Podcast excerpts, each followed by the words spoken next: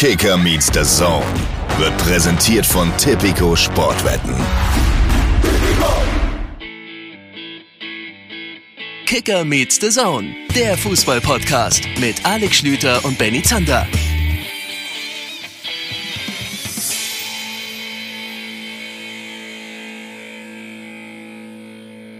Liebe Leute, die zweite Folge Kicker meets the Zone in dieser Saison. Sie ist bereit. Ich freue mich, dass ihr mit dabei seid und ich freue mich, dass der Mann mit dabei ist, den ich fast so liebe wie den schwarz-weißen Spielball, der beim Eröffnungsspiel. der ich wusste, dass wir heute über diesen Ball reden werden. Hallo hatte, Alexander Schlüter. Ich habe nicht gewusst, dass du äh, mich in dieses Kompliment mit einbeziehen würdest. Danke dafür und schönen guten Tag. Aber ich wusste, dass du über diesen so altmodisch wie schönen Spielball dieser neuen Saison, dieser ist er nicht herrlich? Grüße ja. an Derbys. Ist er nicht herrlich? Er ist einfach herrlich. Er sieht aus wie früher. Ähm Derby Star, eine Sache ist mir wichtig. Er hat das jetzt sehr lobend erwähnt, aber ich möchte nicht, dass ihr ihm diesen Ball zuschickt. Das hat er sich nicht verdient. Ja. Na toll. Den kommst du jetzt mal so. ja, ja. mache ich doch, ist ja. doch klar.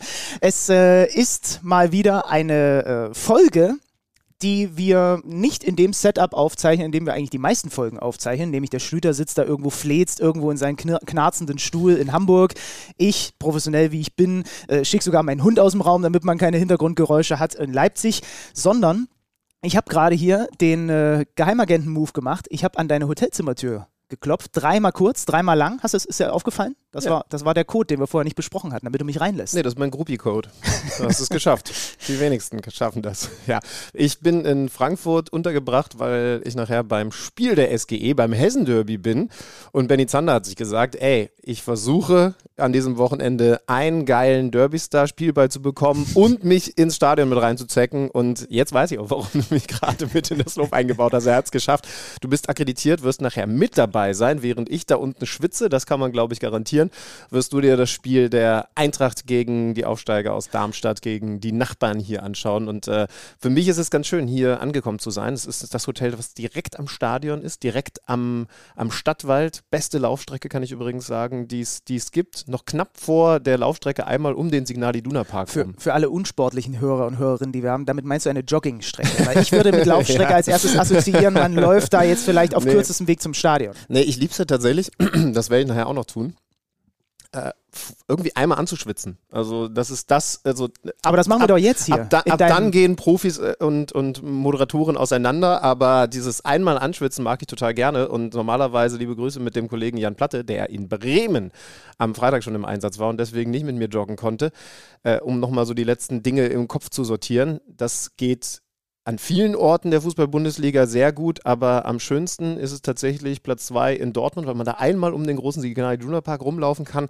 Aber die Nummer 1 hier, der Stadtwald in Frankfurt, wunderschöne, wunderschöne Joggingstrecke. Ist eine Information, die dir gar nichts bringt, aber ich wollte es jetzt einmal gesagt haben. Bist du sicher, dass du noch anschwitzen musst? Äh, weil offensichtlich gibt es hier keine Klimaanlage in deinem Hotelzimmer. Nee, das es ist, ist der Nachteil dieses schönen Hotels. Also man könnte auf dem Oberschenkel von Alex Schüler ein Ei braten gerade. es ist, es ist glaube ich, wirklich der schwülste Tag der Saison, wie wir, wie wir Fußballer sagen. Und ich sitze hier Und auf deinem Bett, das macht es auch nicht unbedingt weniger warm für mich. Ja, aber hey, wir, wir, kriegen, das, wir kriegen das schon hin.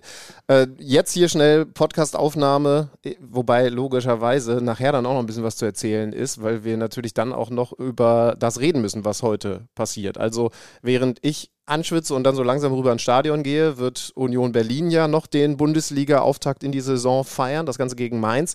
Und dann abends eben dieses Spiel, das machen wir also dann später. Wir müssen mal gucken, ob wir das einfach direkt aus dem Stadion dann aufnehmen oder, oder wie wir es machen. Wir werden auch noch über die, die Frauenweltmeisterschaft reden, ist ja klar. Und ja, läuft das Finale eigentlich gleich, ne?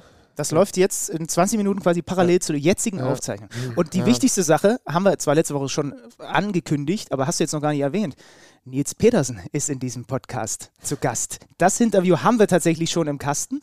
Ähm, und äh, das hört ihr dann also später. Nils Petersen hier bei uns bei Kicker Meet Saison. Freut euch drauf. Das ist äh, ganz gut geworden. Vorab möchte ich mich aber zu Beginn dieser Folge bei folgenden Bundesligaspielern entschuldigen: Malen, Fofana, Czerny, Olmo, Majer, Götze, Ngumu, Mele, Udokai, Gosens, Atubolo. Warum?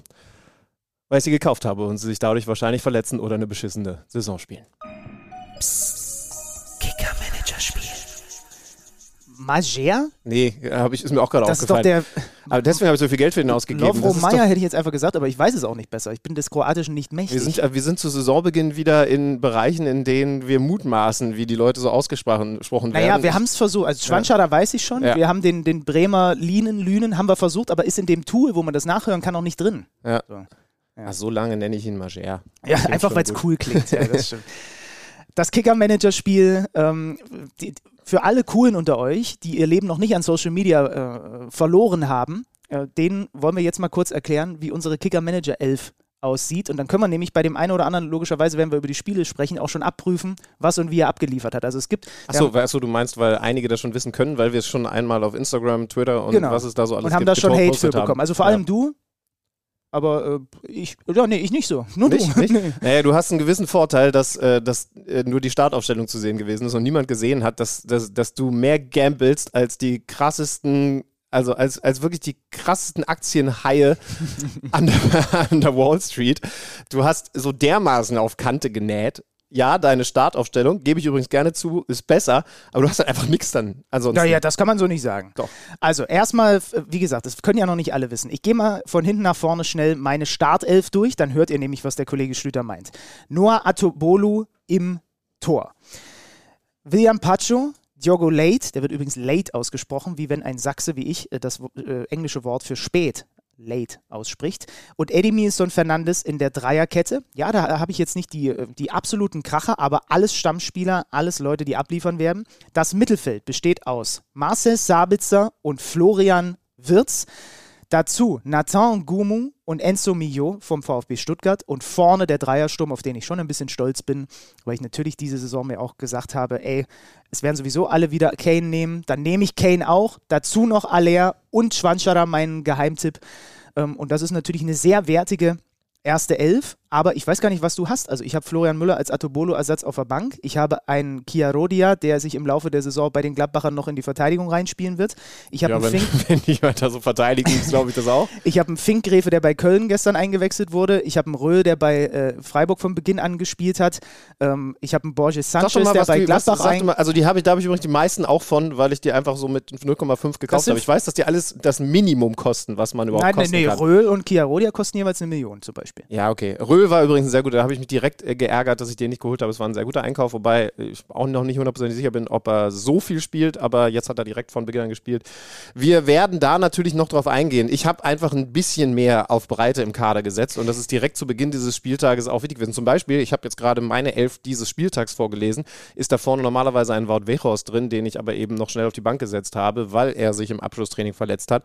Stojikovic, den wir nachher noch erleben werden von Darmstadt, ist im Sturm noch mit dabei. Borges Sanchez, den habe ich als, als dritten Einwechselspieler bei mir noch auf der Bank in der Offensive. Ähm, Mittelfeld ist dann ein bisschen mau, weil ich da jetzt eben sehr viel reingepackt hatte. Ich habe jetzt mit einem Fünfer Mittelfeld gespielt und dann, dann hört es auch auf.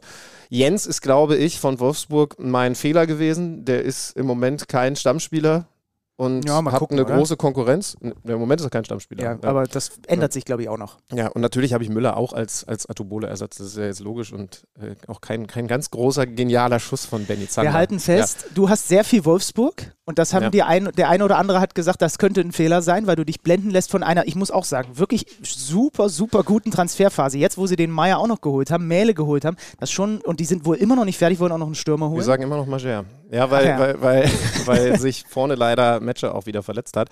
Ähm, es hat weniger mit, mit meinen Wurzeln zu tun, als, und da bin ich gespannt, was ihr dazu sagt. Erst einmal großes Kompliment.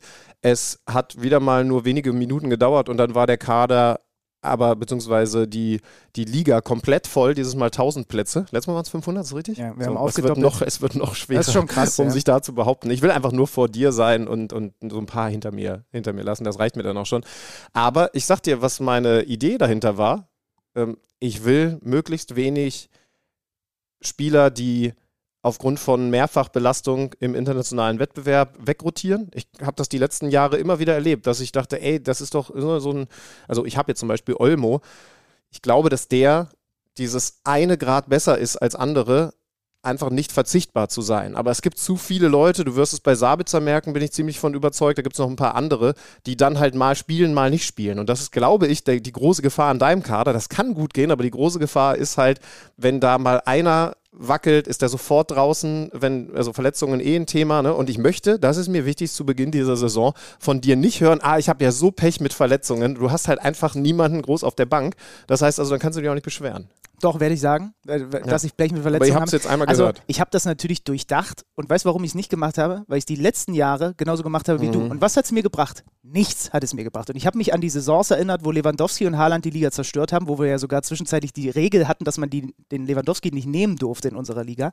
Und ich habe dann halt immer gesehen, die, die gegambelt haben, Ja, ja. da ist die Wahrscheinlichkeit größer, dass es am Ende aufgeht. Und ich habe die letzten paar Jahre immer damit in die Tonne gegriffen, äh, dass ich noch zwei, drei gute, so ein Ja, bis ja. zwei Millionen Spiele auf der Bank hatte. Und demzufolge gehe ich jetzt all in und entweder es geht mordsmäßig in die Hose, ihr werdet jede Woche live dabei sein. Ja, aber den Gedanken kannst du ver verstehen. Ne? Also Natürlich, Wolfsburg klar, ist für mich logisch. der beste Kader, der nicht international spielt. Und, Für mich und, ist es Gladbach, aber da sind wir ja unterschiedlicher Meinung. Ja, gut, schön, dass du nach diesem Spieltag immer noch bei der Meinung bleibst. Ich bin mal gespannt, wie lange das noch der Fall sein wird. Wir werden das alles noch thematisieren in dieser Folge. Ja, über Wolfsburg können wir dann auch noch intensiver reden. Komm, wir fangen an bei, beim Freitagsspiel. Werder wir. Hat den Auftakt und zwar den deutschen Meister im eigenen Stadion, den FC Bayern München, mit Harry Kane in der Startaufstellung. Mit äh, ja, durchaus der ein oder anderen Überraschung, beispielsweise einem Leon Goretzka. Sagt man, spricht man da jetzt schon von Überraschung? Ja, wenn ein Leimer in der, in der, in der Vorbereitung alles durchgespielt hat, dann ist äh, Saisonbeginn, Goretzka Startelf, Leimer auf der Bank schon eine Überraschung. Ich war gerade nicht sicher, weil du sagt man, dachte ich jetzt, äh, spricht man ihn Goretzka aus oder Goretzka oder was? Das ist eine Überraschung, Leon Goretzka. ge- genauso wie Masraui, oder? Den der eine oder andere äh, gefordert hat und was für mich auch ein No-Brainer ist, den da hinzustellen, aber trotzdem war ich mir nicht sicher, ob er da aufläuft. Aber wen hättest du da sonst gesehen? Also, also es ist ja einfach nur das Zeichen, dass Pavard keine Rolle mehr spielt, oder? Also, ja, und aber- dann, aber da war ich mir halt nicht sicher, ob, das, so, ob er okay, den nicht ja. trotzdem dahin ja, schiebt. ich fand schon auch interessant, dass der beste Verteidiger der Vorsaison draußen ist, also der beste Verteidiger der logischerweise Rückrunde, De Licht, ja. auf der Ersatzbank Kim und äh, wen vergessen? Kane. Äh, nee, Äh, nee. nee, was auf der Ersatzbank? Ach, Upamecano haben das Innenverteidigerpärchen. Jetzt hätte ich gar nicht gewusst, was in deinem Kopf gerade abgegangen ist. Kim und Kane. nee, ich habe einfach die ist ein Seite guter aufgemacht. Comic, ja, aber, aber in der Bundesliga am Freitag haben Upamecano und Kim zusammen in der Innenverteidigung gespielt. Ähm, ja, also waren insgesamt fünf Wechsel im Vergleich zu dieser Niederlage im Supercup gegen die Leipziger. Was war bei Bremen auffällig? Eigentlich nichts, oder? Außer, dass der Lienen ähm, auf der 6 direkt begonnen hat, obwohl er noch nicht so lange da ist. Aber Fände übrigens gut, wenn er den Spitznamen Ewald bekommt. Mhm, Finde ich auch gut. Aber da ist die Alternative halt auch, in Anführungsstrichen nicht böse gemeint, nur Christian Groß. So, und dann schiebst du ihn dahin. Aber ansonsten Pieper, Velkovic, Friedel in der Dreierkette, Weiser und Jung über Außen. Da müssen sie dringend noch nachlegen. Das ist viel zu dünn besetzt. Es ist, ist wohl auch in der Mache, dass die Bremer da auf den Seiten noch was tun, weil Weiser zum Beispiel auch aus einer langen Verletzung kommt. Und dann Stay und Bittenkurt auf den äh, Halbpositionen im Mittelfeld vor dem Sechser und ganz vorne natürlich Füllkrug und Duxch. Also wenig überraschend. Ja, die logischerweise Lebensversicherung, solange sie denn am Leben ist, weil sie da beide bleiben. Füllkrug wollte sich auch nach dem Spiel nicht zu eventuellen Optionen außerhalb der, des, der Weserlande äußern, ist ja auch klar. Aber ich meine, es ist ein gutes Zeichen, dass die beiden jetzt von Anfang an gespielt haben. Also Dreierkette hinten, das ist noch ein wichtiges Thema bei dem, was wir dann jetzt bereden müssen, nämlich, dass Bremen für mich die falsche Idee hatte, wie man gegen die Bayern spielt. Nämlich?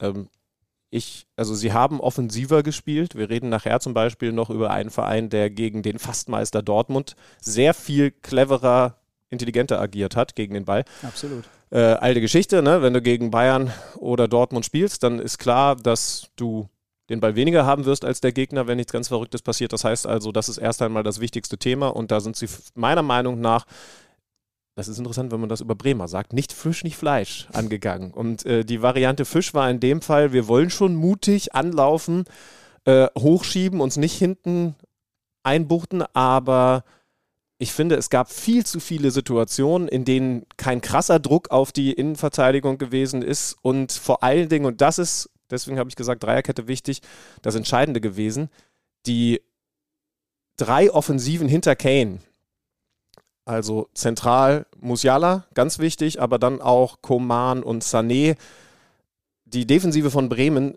so auseinandergezogen hat, so, so durcheinander gebracht hat, dass dass das eine ganz einfache Lösung gewesen ist. Also gerade in der ersten Halbzeit Pass von der Verteidigungsposition, manchmal auch von den Außenverteidigern, die tiefer gespielt haben als, als zuletzt, vor allen Dingen als mit Nagelsmann.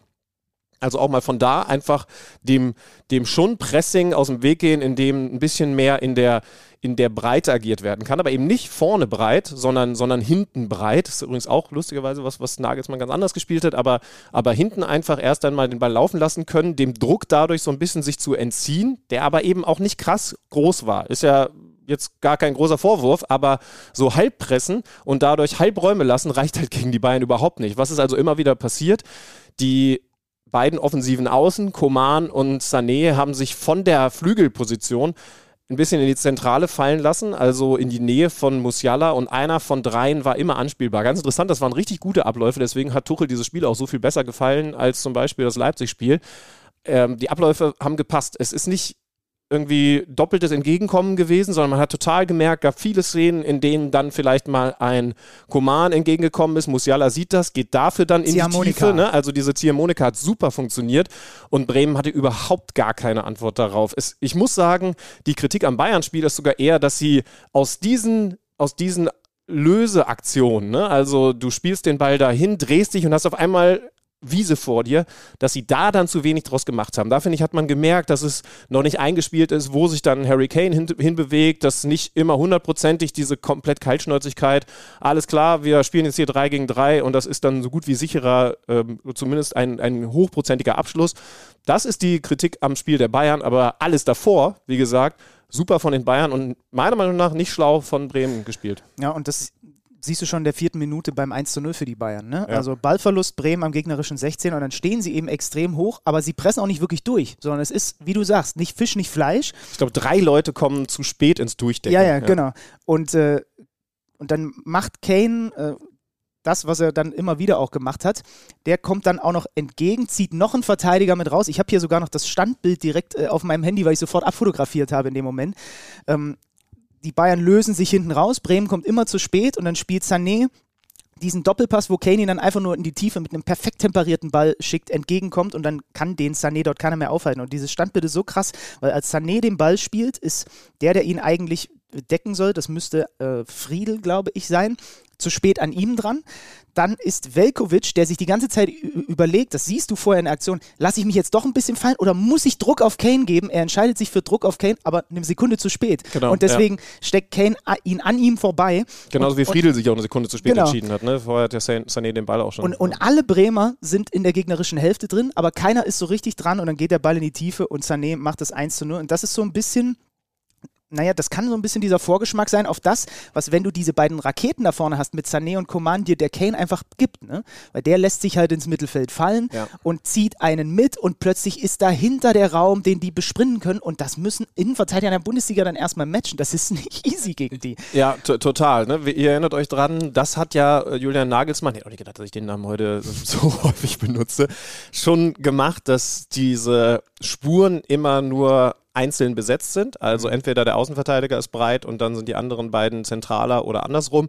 Das habe ich ja schon erklärt. Ne? Sie haben relativ breit und flach aufgebaut. Also ja, die haben immer noch nach oben geschoben, nach vorne geschoben. Masrao hat ja auch Qualitäten in der Offensive, aber im Vergleich zu dem, was wir schon erlebt haben, war es eher ein, ich komme mal hinten mit entgegen und bin anspielbar. Aber eben in der Breite. Das heißt also, sie sind zentraler und ich kann mir vorstellen, dass das die Variante ist, die wir immer wieder erleben werden, weil genau dann hast du natürlich auch die Position mit Anlauf und dann dem Tempo in diese Zentrale reinzukommen. Blaupause, dieses 1 zu 0, bei dem man noch erwähnen muss, dass Leroy Sané einen wundervollen Rhythmuswechsel hat vor dem, also zwischen vorletzten und letzten Kontakt weil er, Bevor er abschließt. Weil er, es ist so ein bisschen eins, zwei, tsch, tsch, tsch. So, ähm, dadurch ist er völlig unhaltbar, weil es so ein Zack, Zack und nicht Bam, Bam und so 1,96 Meter Menschen wie ich, die, die wissen immer, warum Torhüter äh, oder irgendwann wusste ich es dann, warum Torhüter sich so früh dann für die Ecke entscheiden können oder Verteidiger noch gut auf die Block, Grätsche, was auch immer gehen können, weil es halt so eins und dann nochmal mit aller Ruhe und Konzentration, aber es dauert halt lang und du kannst dann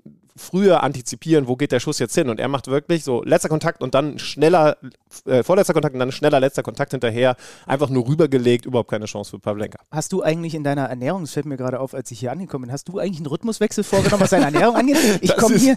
Das ist, das ist eine fantastische Geschichte. Ich komme hier ja. an, die, an die Hotelzimmertür und da sehe ich, dass, der, dass du hier eine, gestern eine kleine Privatparty gefeiert hast in Pass deinem auf, Hotelzimmer. Ich, ich, ich will es dir gerne erklären. Ich war gestern in dieser äh, wunderbaren Umgebung hier noch eine Runde laufen zwischen ähm, also nach dem Dortmund-Spiel und bevor dann das Zweitliga-Topspiel HSV gegen Hertha Okay. angefangen hat, habe ich nicht ganz geschafft, weil natürlich mittlerweile 46 Minuten Nachspielzeit so sind, dass es dann nicht mehr ganz geht. Ich kam ein bisschen zu spät zum HSV und Hertha-Spiel, aber, aber das war die Idee.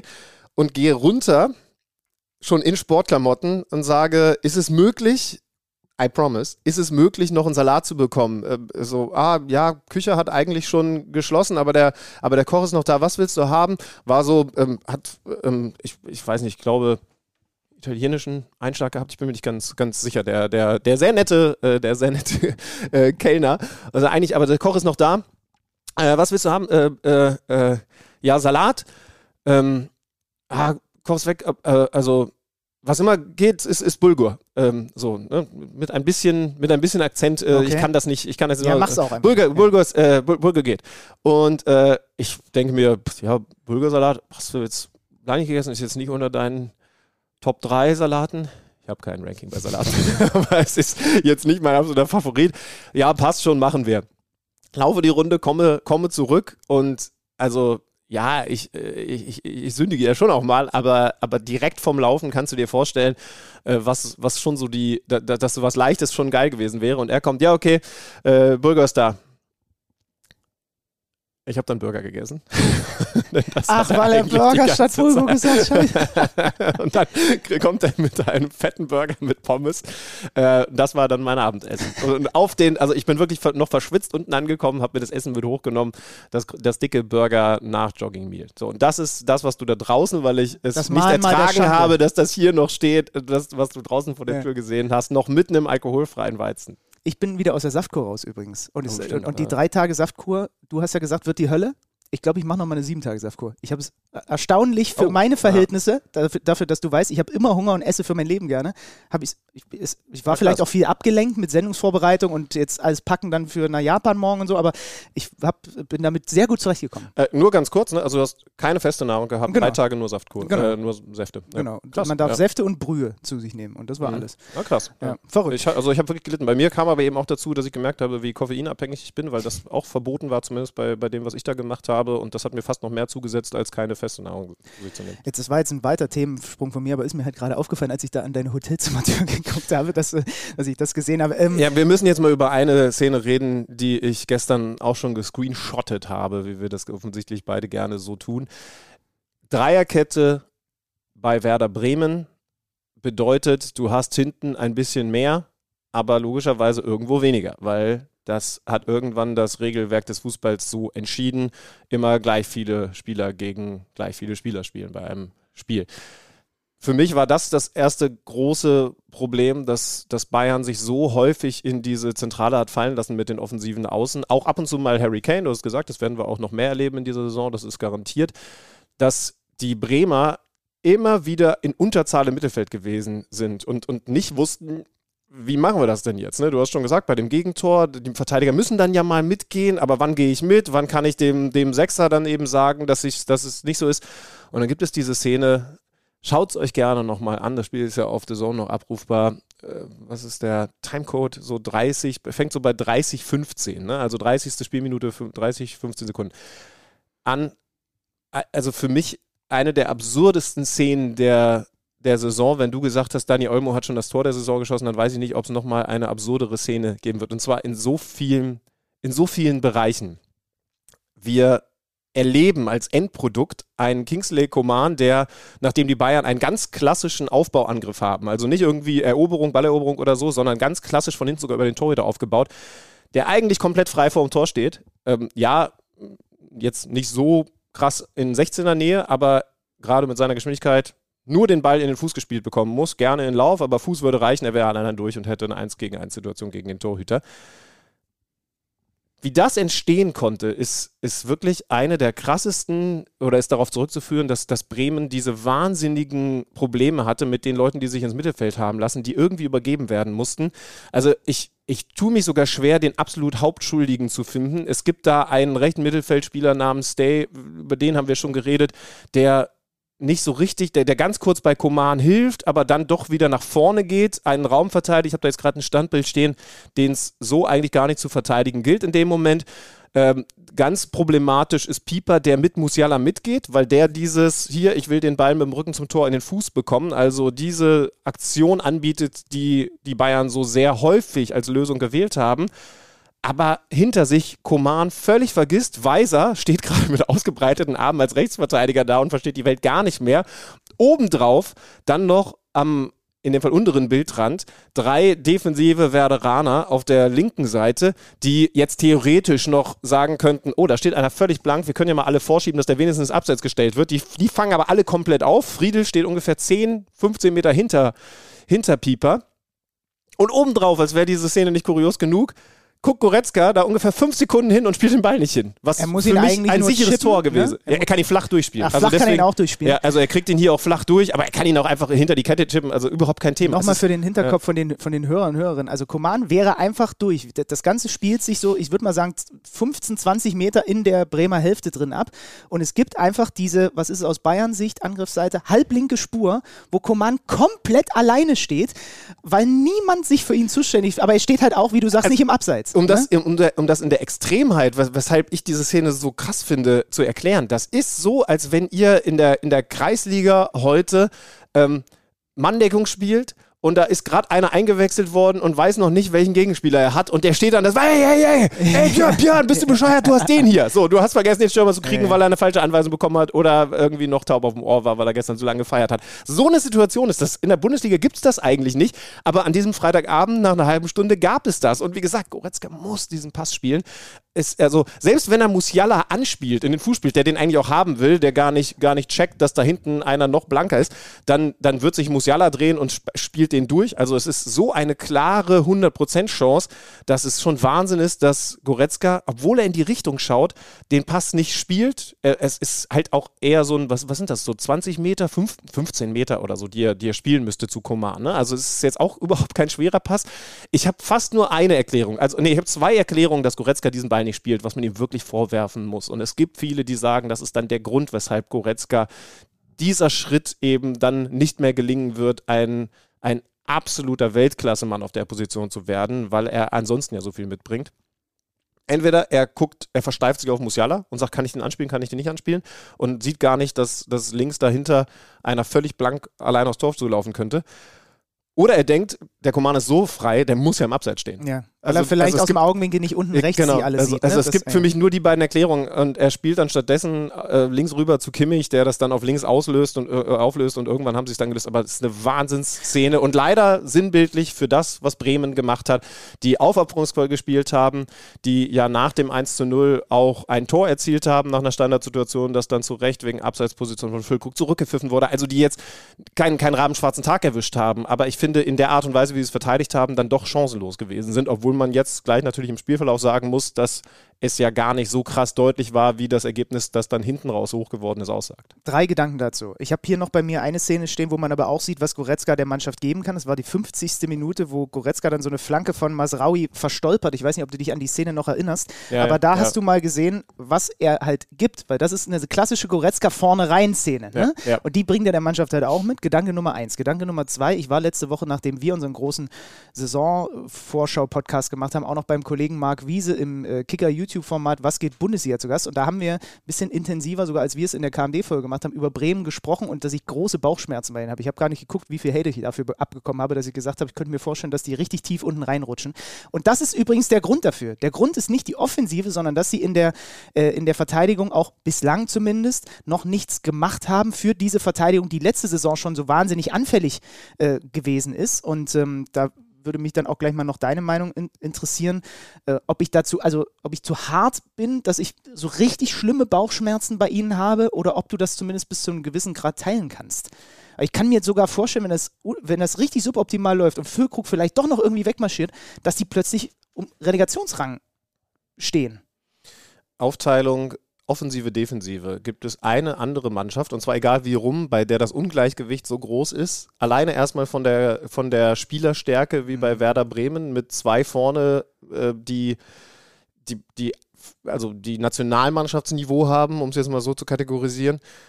Und, und dann hinten den Jungs, also ich glaube, da Könnte ja auch sein, dass, dass eine Mannschaft vorne nichts hat und einfach sehr verteidigungsstark ist, aber ich glaube, es gibt nirgendwo aktuellen Kader, der dahingehend so, so unausgeglichen ne? ist. Ja. So, trotzdem muss ich auch sagen, du hast gleich noch einen dritten Gedanken, ne? aber ja. trotzdem muss ich auch sagen, äh, das ist ja jetzt, also die Szene schon, die, die ist fatal. Äh, also, dass, dass mehrere Spieler so kapitale Schnitzer machen, ist, ist auch nicht mehr auf die Grundausrichtung hat nicht gepasst, zurückzuführen. Insgesamt muss ich sagen, obwohl wir ja nun beide Ole Werner-Fans sind und, und ihn in jeglicher Total. Hinsicht gerne haben, war das für mich der falsche Ansatz einfach. Und äh, also sagt gerne, ob ihr das, ob ihr das völlig anders seht, aber das war für mich einfach der, der falsche Ansatz. Ich fand die Dreierkette so, wie sie dann gespielt wurde, gegen die Bayern, gegen die Bayern auch falsch. Ähm, das hat einfach überhaupt nicht. Es gab ständig einfache Anspielmöglichkeiten. Niklas Füllkrug hat es auch nach dem Spiel sehr, sehr ehrlich und klar, wie er halt so ist, äh, dann gesagt, äh, also ein bisschen Druck auf die Kette hinten, aber da vorne ist also kommt gerne. Wir haben immer eine Lösung da vorne und dann hast du natürlich auch genau diese Qualität, dass du Musiala das Ding immer in Fuß spielen kannst. Der dreht sich, Sané ist technisch überragend, Koman ist technisch sehr gut also, und, und Kane haben wir da dann noch gar nicht erwähnt. Das Hätte man aber ja nun ahnen können. Ne? Und deswegen war das auch taktisch das Falsche, weshalb ich gar nicht so richtig urteilen kann, bis auf diese fatale Szene und, und ein, zwei andere beispielsweise da in der, äh, bei dem 0 zu 1. Ähm, ja, aber rein personell, klar, ist die Offensive so viel besser als die Defensive. Nur, ähm, ja, soll man jetzt auch noch einen Füllkrug-like Spieler für die Defensive kaufen? Das ist natürlich Dass das nicht einfach ist, ja, ja, klar. Und mal gucken, was mit Cater ist, ob der dann vielleicht ein bisschen, äh, bisschen Stabilität aus dem Zentrum rausgeben kann. Klar. Der dritte Gedanke ist, ähm, wir gehen mal den Spielfilm schnell weiter durch. Also dann kommt eine Phase, über die ich, da, da interessiert mich dann deine Meinung nochmal, wo eben die Bayern dann trotzdem es nicht sauber runterspielen, sondern das 2-0 von Kane fällt, er, fällt, erst in der 74. Minute. Mhm. Vorher trifft Coman noch den Pfosten. Und diese Phase ist doch die, die dann trotzdem schon wieder ein Fragezeichen, was die Bayern angeht, hinterlässt, oder? Ja. So nach der Pause? Aber ich will es nicht. Äh, ja, war ja auch ein bisschen wackelig. Da gab es dann auch mal ein paar, paar äh, gute, mindestens mal Halbchancen für, für Werder. Ähm, also ich habe es ja gesagt, sie waren nicht konsequent genug, aber ich finde, dass dieser erste Schritt, ne, erstmal müssen wir uns ja Lösungen erspielen. Ja, ja. Und in die gegnerische Hälfte reinkommen, dass der so, so gepasst hat, dass ich da jetzt eher einen ganz klaren Schritt nach vorne sehe. Und äh, es ist weiter Luft nach oben, klar. Also auch, auch Kane, das hat alles noch nicht so gepasst, aber meine Güte. Ne? Also man konnte sich vielleicht lange mit ihm beschäftigen, äh, was jetzt die, die Mitspieler angeht, weil relativ abzusehen war, dass der womöglich kommt. War ja jetzt kein Blitztransfer. Das ähm, ist korrekt, ja. aber, aber trotzdem ist klar, dass das nicht alles total automatisiert stattfindet und das hat man am Freitag gesehen. Interessante Aussagen von Tuche nach dem Spiel, Neuer in zwei, drei Wochen im Training und ähm, der Satz, die Doppelsechs hat gut aufeinander aufgepasst und wir müssen, ich muss mich noch weiter an meine zentralen Mittelfeldspieler gewöhnen oder mhm. wir müssen uns weiter aneinander gewöhnen, weil er, ja, weil, weil, weil er äh, anderes von seinen zentralen Mittelfeldspielern bislang abverlangt hat, als die Stärken vielleicht von Kimmich und Goretzka. Also fand ich, fand ich, fand ich sehr interessant. Unterm Strich, die Bayern gewinnen den Auftakt und bei Bremen gucken wir mal, was da sich auch personell jetzt noch tut. Kleinigkeiten, Davis fand ich gut, bereitet auch das 2-0 ähm, von Kane vor sehr gute Aktionen, sehen ja auch immer wieder kritisch, aber ich glaube, das hat auch sehr zu ihm gepasst. Auch das war ja früher mal ganz anders, als er mit Ball eher ein Linksaußen gewesen ist. Ich fand das jetzt sehr gut, auch immer wieder dann Tiefe mit Antritt äh, mit Ball am Fuß gefunden. Kim mit auffällig vielen Kommandos schon. Das braucht ein Upamecano, der, der, kein, der kein Leitwolf mehr werden wird, aber einen an der Seite hat, selbst wenn der Licht nicht da ist, der den Job normalerweise macht, der das übernimmt. Das fand ich sehr auffällig. Ähm, ja, und ich kann bei dem, was du jetzt über Tore gesagt hast, wieder nur an Oliver Runert und Urs Fischer denken. Da ist die Aufteilung ja sehr klar, haben wir in der vergangenen Folge gehört. Der Runert kauft ein und Fischer sagt am Ende, so, was hast du mir an Personal hingebracht? Jetzt mache ich das Beste draus.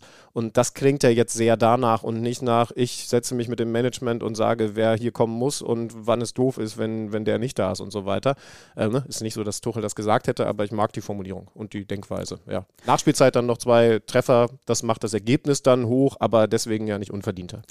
Das zweite Spiel, auf das wir genauso intensiv gucken wollen, ist das Spiel, was ja, das Topspiel gewesen ist an diesem ersten Spieltag, auch wenn es am Nachmittag äh, stattgefunden hat. Leverkusen gegen RB Leipzig, weil wir ja in der vergangenen Folge auch schon darüber diskutiert haben, können die angreifen, wie gut sind die wirklich? Und unterm Strich muss man sagen, das war ein in vielerlei Hinsicht hochinteressantes Fußballspiel, was Leverkusen am Ende mit 3 zu 2 gewinnt. Und Leverkusen unterstreicht vor allem für mich mit diesem Spiel ja, hinten raus, zweite Halbzeit, da können wir dann gerade nach dem 3-1 nochmal ein, äh, noch ein Sternchen dran machen. Aber was sie in der ersten Halbzeit da gespielt haben und auch in der Anfangsphase gespielt haben, ich bin echt baff, wie gut die wirklich sind. Man konnte es erahnen, aber Vorbereitung und Pokal ist was anderes, als es jetzt gegen diese Leipziger, die gerade in der Woche davor die Bayern geschlagen haben, so zu zeigen, wie es Leverkusen da gemacht hat. Ich glaube, Leverkusen ist die Antwort auf die Frage. Die nimmt dir jetzt ein bisschen Wind aus den Segeln, wo du sie Mit hier gerade Gefälle? zum Meisterschaftsfavoriten nimmst. Ja.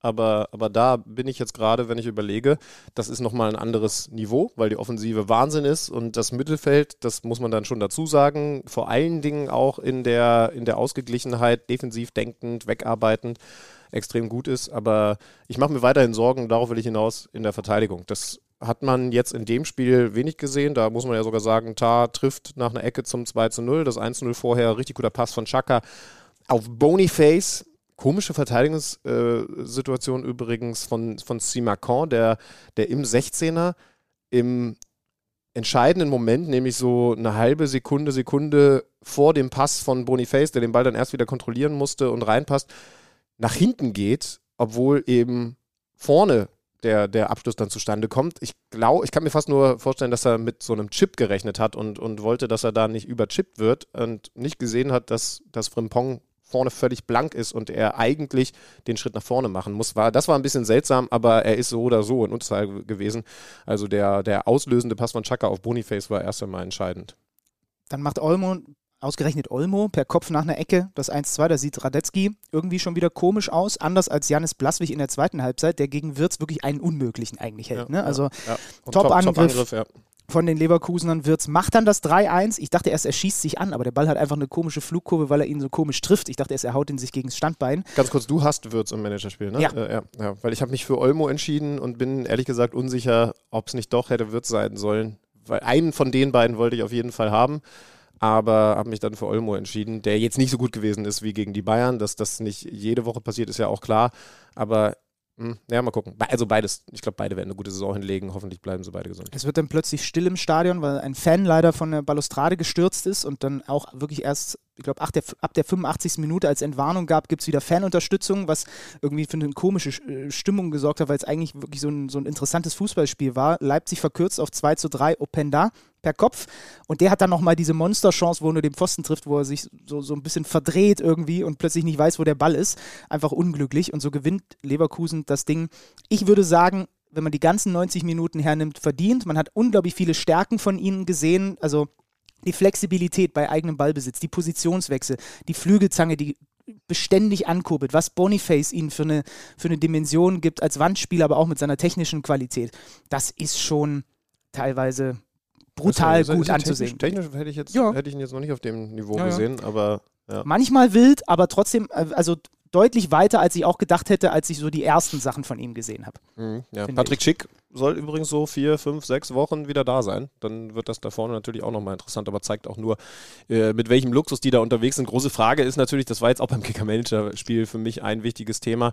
Was passiert da im Kader noch? Ne? Ist, äh, also Frimpong ist weiterhin für einer der fünf besten Spieler der Bundesliga. Und äh, also sie haben mit Würz dann vielleicht sogar noch einen. Das will, zeigt, wie gut bleibt. Leverkusen ist. Ich will, Ja. dass er bleibt, Studi. Das wäre so, schön. überraschend. Ich hätte so ger ich würde gerne sehen, was Leverkusen mit dem hinten rechts zu leisten aber, aber ohne ist. den, ne, weil wenn du ihn da zur Verteidigung zählst, äh, muss man ja übrigens sagen, dann ist Leverkusen da hinten ja personell auch krass aufgestellt, alleine durch ihn. Aber wenn der dann eben auch noch weggeht, dann wird es da hinten dünne, auch wenn äh, Frimpong wahrscheinlich selber nicht äh, also auf dem auf dem, auf dem Jobcenter, auf dem Amt äh, sagen würde, dass er Verteidiger ist.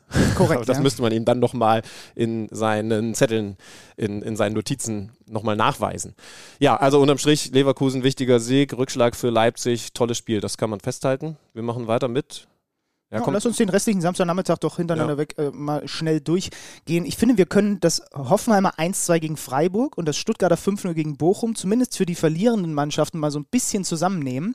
Äh, was erstmal kurios klingt, weil das eine ist deutlich und das andere nicht, aber äh, fast noch deutlicher als Thomas Letsch äh, nach der Reibe, nach dem 0-5, ist eigentlich Matarazzo geworden nach einem, in Anführungsstrichen, ja nur 1-2, was natürlich durch die vielen Alu-Treffer von Freiburg auch noch höher hätte ausfallen können. Also ich habe mir das hier notiert. Er hat wirklich gesagt, dilettantisch Abwehrverhalten nicht Bundesliga-tauglich, vor allem in der ersten Halbzeit. Ähm, sie haben ohne deinen Weghorst gespielt, den hast du dann äh, rechtzeitig noch rausgenommen mit Oberschenkelproblemen. Aber Freiburg hätte das Ding eigentlich höher gewinnen müssen als ja, 2-1. Ja, total. Ähm, und das, obwohl Hoffenheim fast in Führung geht. Der Mann, den wir beide ins Tor gestellt haben, Noah Atubolo äh, patzt und hat dann Glück, dass der Abschluss der Hoffenheimer aus Abseitsposition erfolgt ist.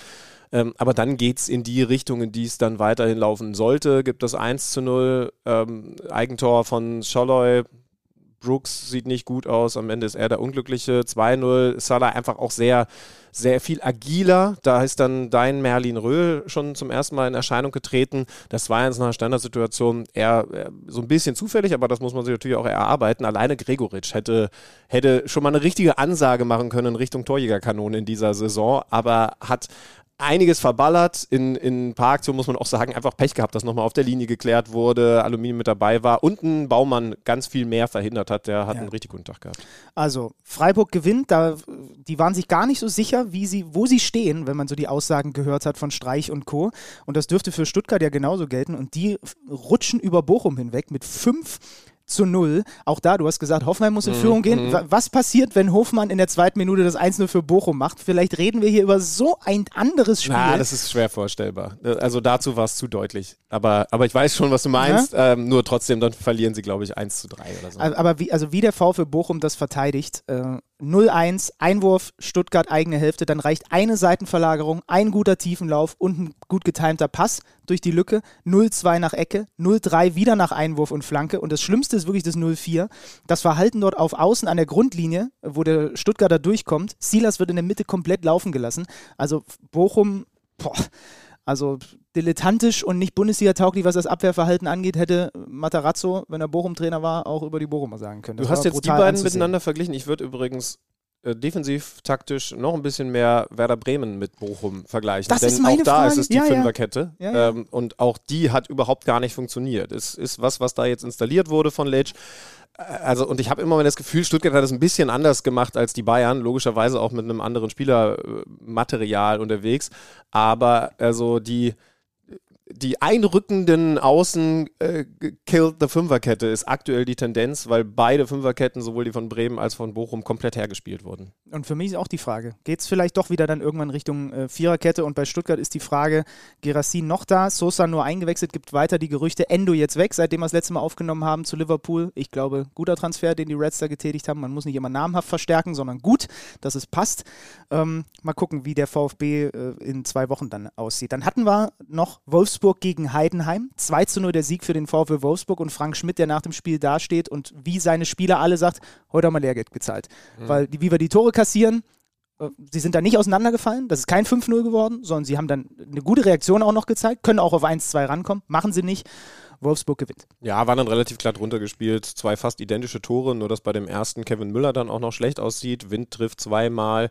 Der ist da vorne jetzt gesetzt. Da habe ich mich dann umso mehr geärgert. Das hätte eigentlich mein Pick sein sollen. Aber meine Güte, 2-0 Sieg und ähm, so glatt das gelaufen ist, so spektakulär war es beim Spiel Augsburg gegen deinen Champions League-Favoriten Borussia Mönchengladbach. Das habe ich nicht gesagt. Ich habe nur gesagt, sie sind der Sleeper. 4-4 am Ende, ein, ein, geiles Spiel, zwei strittige Elfer, unglaubliche Gladbacher Effizienz zu Beginn. Ne? Also Augsburg beginnt besser und dann Itakura per Kopf, mein Schwanschara äh, 2-0, Rex Bejai 1-2, Ngumu, mein Ngumu, äh, nachdem Schwanschara einen Verteidiger rauszieht, 1-3, also liegen sie zweimal mit 0. Es ist übrigens mit, unser Ngumu. Ja, unser Ngumu, stimmt. Liegen, liegen die Augsburger zweimal mit zwei Toren hinten und die sind gerade erst im Pokal rausgeflogen. Da war ich dann schon gespannt darauf, wie die Reaktion ausfällt, aber die fighten sich zurück. Bauer macht das 2-3 und dann gibt es einen ersten strittigen Elfmeter den Michel verwandelt, den Strafstoß zum 3 zu 3. Netz gegen Engels, ein ganz leichter Treffer für mich. Schlager sagt erst kein Elfer, dann holt ihn der VAR raus. Und für mich ist es aber keine klare Fehlentscheidung, weil man das als Schiri auf dem Feld absolut so entscheiden kann. Deswegen habe ich mich gefragt, muss er unbedingt da so intervenieren? Ich finde es in dem Fall richtig und stelle folgende Theorie auf weil äh, wir auch wieder vorsichtig sein müssen. Erstens mit, mit, mit der Kritik sowieso, aber eben zweitens mit der Art und Weise der Bewertung. Das ist ein Treffer, der in der Slow-Mo verharmlost aussieht. Ich glaube, der Unterschied, so, so frontale Dinger, ne, so, oh, der steigt dem voll auf den Knöchel oder das Knie oder sowas, ne, diese, dieses klassisch offene Sohle, frontaler Treffer, sieht in der Slow-Mo immer noch mal brutaler aus solche so, so seitliche Treffer, die, die ihn aber in dem Schwung, der in der Slow-Mo weniger nach Tempo aussieht, ne, der weniger nach Schwung, der, der, die ihn aber aus dem Schwung bringen, werden so ein bisschen verharmlost in der Slow-Mo. Und ich glaube, dass Daniel Schlager richtig gemacht hat, zu bewerten, das ist ein aus dem Tritt bringen, aus dem Schwung bringen. Ja, ich habe auch gesehen, dass er erst noch ein bisschen weiter läuft und dann schon so ein bisschen den Kontakt annimmt, das verstehe ich auch, aber er nimmt ihn deswegen an, weil er sagt so, ey, ich bin hier entsprechend aus der Bahn gekommen, aus der, aus der Balance. Und deswegen kann ich, kann ich da, also kann ich das nachvollziehen. Ich weiß schon, ne, ist es klar genug, um es zu korrigieren, aber ich kann es nachvollziehen. Und ganz ehrlich, ich finde auch, wenn, wenn du beim Blick auf den Monitor dazu kommst, dass du sagst, oh, den hätte ich eigentlich geben müssen, dann ist es und das, das wird er gedacht haben. Dann ist es richtig, Lieber das zu einmal korrigieren. mehr als einmal weniger. Ja, stimmt. Hätte ich eigentlich geben müssen, Ja, aber ja. ich will mich hier nicht rüberkorrigieren, ist nicht richtig. Fühlt sich für mich auch nicht richtig an. Gumo hat die Riesenchance, wieder auf 4-3 zu stellen. Da spielt Dorsch vorher diesen Fehlpass und dann kommt diese Monstergrätsche Oh ja, von oh ja. ihm. Ne? Sensationelle In, Situation. in, inklusive sich selber feiern, Ja, was geil. ich absolut richtig finde. in Ja, absolut Ja. geil. Und stattdessen sieht Omlin dann beim 4 zu 3 der Augsburger von Vargas nicht gut aus und die machen tatsächlich aus einem 1-3 ein 4-3, aber es gibt dann noch die 90. plus 6. Und der Torschütze von gerade Vargas trifft unseren eingewechselten Boris Sanchez. Ist das so? Ja, das ist die Frage. Bei Also mir ich steht, er trifft noch- ihn ganz leicht. Ja, ich hab- bin mir also- nicht sicher, ob er ihn überhaupt trifft. Ich habe noch keine Berührung gefunden, aber, aber vielleicht ist irgendwo eine, äh, die ich nicht gesehen habe. Nur es ist ja relativ klar, dass oben nichts passiert sein kann. Es muss irgendwo mit dem Fuß passiert sein und ich sehe den Treffer einfach nicht. Und Also- Schwanscherer macht sein zweites Tor, was mich natürlich sehr freut und äh, sorgt für ein 4-4. Ja, der eine oder andere wird sagen, Gladbach hat auch so ein Gefälle. Ich sehe die Abwehr eigentlich mit Wöber und Itakura zum Beispiel nicht so schlecht. Ich Aber die Außenverteidiger. könnte, ja, ja, das stimmt. Ich könnte mir, wenn wir noch mal kurz innen bleiben, auch vorstellen, dass bei Marvin Friedrich vielleicht noch mal, das war mein super starker Innenverteidiger, Mhm. dass da vielleicht noch mal was kommt. Aber 4-4, also vier Tore kassieren, also drehen wir es um, vier Tore schießen aus Gladbacher Sicht, sollst du das Spiel gewinnen. Und wenn du in Augsburg bist, eben Naja, aber also ganz ehrlich, ne, das war ein extrem glücklicher Punkt für, für Gladbach. Was kurios also, klingt, wenn du, also- wenn du teilweise so komfortabel vorne liegst. Ne? Das ist schon irre. Du liegst 2-0 vorne, du liegst 3-1 vorne und trotzdem ist das kein souveräner Auftritt gewesen. Das äh, erkenne ja auch ich neidlos an. Ja, und, und äh, die Führung war ja auch schon äh, glücklich, weil Augsburg besser war. Aber ja, ähm, müssen wir weiter drauf schauen. Genau so tun wir das jetzt mit dem Samstagabendspiel. Borussia Dortmund gegen den ersten FC Köln hier vom Bett all im Hotelzimmer aus verfolgt. Ich hab's im Zug geschaut. Genau, du hast dir zwischendurch gezeigt, okay, du hast auf jeden Fall die bessere Bildqualität, aber ich bin optimistisch, dass du genug sehen konntest. Startelf der Dortmunder. Eher ein 4-2-3-1 mit Sabitzer, was dich gefreut haben wird, statt ein Matcher auf der, ja, so halb Doppel-6 mit Emre Can. Ähm, hat sich im Laufe des Spiels dann auch ein bisschen verändert. Adiemi auf der Bank, sicherlich die noch größere Überraschung. Marco Reus dafür in der Startelf. Bei den äh, Kölnern war ich gespannt drauf zu sehen, wirklich jetzt auch mal im ersten Ligatest. Wie geht das ohne Skiri? Wie geht das ohne Hector? Und sie haben den Dortmundern ein brutales Geduldsspiel aufgezwungen, weil sie so kompakt waren, so diszipliniert waren und den Dortmundern, auch wenn die eigentlich relativ dominant mit viel Ballbesitz, aber halt so toten Ballbesitz begonnen haben, einfach dagegen nicht viel eingefallen ist. Ne? Also das war, es ist auch einfach schwer gegen diesen Gegner, wenn die, du hast es ja vorhin gesagt, Bremen versucht gegen die Bayern so und, das, geht- und, und Köln hat halt genau den richtigen Matchplan gehabt, um Dortmund aber nicht nur einen Zahn zu ziehen. Genau, weil sie, das ist ja das, was man da dazu sagen muss, trotzdem auch ihre Aktionen nach vorne hatten. Selke in der ersten Halbzeit zum Beispiel mit der, mit der größten Chance bis dahin, der geht dann knapp drüber, aber sie haben eben diese, ist es das erste Mal die Saison, dass wir den Begriff nennen, Nadelstiche gehabt, die du dann auch brauchst, wenn du dich hinten reinstellst, wenn du es kompakt hältst, weil einfach nur hinten reinstellen und immer nur ins 1 gegen 4 zu laufen, wenn du mal einen Befreiungsschlag hast, ist ja auch Quatsch. Das hatten sie eben nicht. Ich fand ein paar Kölner äh, beeindruckend, muss, muss ich ehrlich sagen. Äh, Ljubicic auf der zentralen Habe Position. ich lange in meinem Kicker-Manager-Spiel-Team drin gehabt und habe mich dann doch dagegen entschieden. Ja, es ist, ach, man weiß es, es gehört natürlich auch dazu, dass man entsprechend hadert. Jubicic war super. Ja. Also ja. brutal. Also auch echt gut, gut Wege gegangen. Gibt noch ein paar andere, die ich ganz interessant fand. Carstensen, eigentlich eher ein Außenverteidiger, hat ein bisschen offensiver gespielt, weil Schmitz hinter ihm rechts gespielt hat. Fand ich auch erfrischend. Interessante Momente. Marcel auf der äh, Position neben Lubicic, also da war vieles gut. Paccarada ist eh ein No-Brainer auf links mit den vielen Flanken und da wird es noch mehr solche Aktionen geben, wenn der Gegner nicht Dortmund heißt.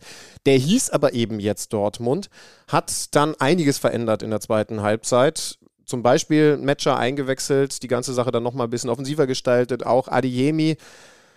Wenn man ganz ehrlich ist, ist der Sieg aber trotzdem nicht verdient gewesen. Nee, also allein Ad Adamian zwei Chancen, Ljubicic noch eine Chance. Erinnerst du dich an die Szene, wo Mats Hummels aber seine Vorderleute verbal und mit Gesten so komplett in den Senkel stellt, weil er so dermaßen sackig ist darauf, wie Dortmund in der zweiten Halbzeit teilweise gespielt hat von Minute zu Minute. Absu also absolut unverdienter Sieg für den BVB. Das ist ja. brutal für, für den ersten FC Köln, dass du da so ein Spiel machst und dann kommt der, der eigentlich sogar schon ausgewechselt hätte werden sollen, mit äh, Malen in der 88. Minute. Ecke wird verlängert von Matcher und irgendwie trifft er das Ding und irgendwie gewinnt Dortmund dieses Spiel. Ja, Hummels dann auch nochmal mit einer ganz wichtigen Klärungs-Spagat-Aktion. Ansonsten wäre hinter ihm, ich glaube, auch wieder Adamian durch gewesen. War für mich mit Abstand der Beste in der, Defensive, der Beste in der Defensive, auch in der, auch ja. in der Luft. Also ein ja. richtig gutes Spiel gemacht. Es war aber eben auch nötig. Finkgräve aus kurzer Distanz dann nochmal vorbei, auch nach einer Ecke. Äh, ja, hätte anders passieren müssen. Ich fand interessant, dass Steffen Baumgart gesagt hat, ja, ist doof, aber wir wissen schon auch, was wir falsch gemacht haben, was wir liegen gelassen haben. Also er war sehr, sehr kritisch, obwohl das ein Spiel gewesen ist, in dem ich finde, er auch eine gewisse Berechtigung gehabt hätte zu sagen, wir waren super, ist einfach nur doof gelaufen ja. heute. Aber, aber der Ansatz ist ja auch sehr erfrischend. Edin Terzic auf der anderen Seite war auch sehr, sehr klar, das war kein gutes Saisonspiel. Emre Can hat dieselben Sätze gesprochen. Das muss besser werden und ist ein, das ist der erste Spieltag gewesen, je nachdem, wie es dann jetzt so läuft, vielleicht ein Spiel, an das wir uns nicht mehr zurückerinnern, wenn man dann aber sagt, ah, so kurz, sie waren so nah dran. Dieses Spiel ist ein Bonus, also mindestens zwei Bonuspunkte, wenn nicht sogar drei, ne? weil eigentlich Köln von den Chancen her diesen Sieg eher verdient gehabt hätte. War schon offensiv teilweise enttäuschend von Dortmund. Ja. Ne? Also so gut es der Gegner auch gemacht hat, da ist anderes Personal auf dem Platz gewesen.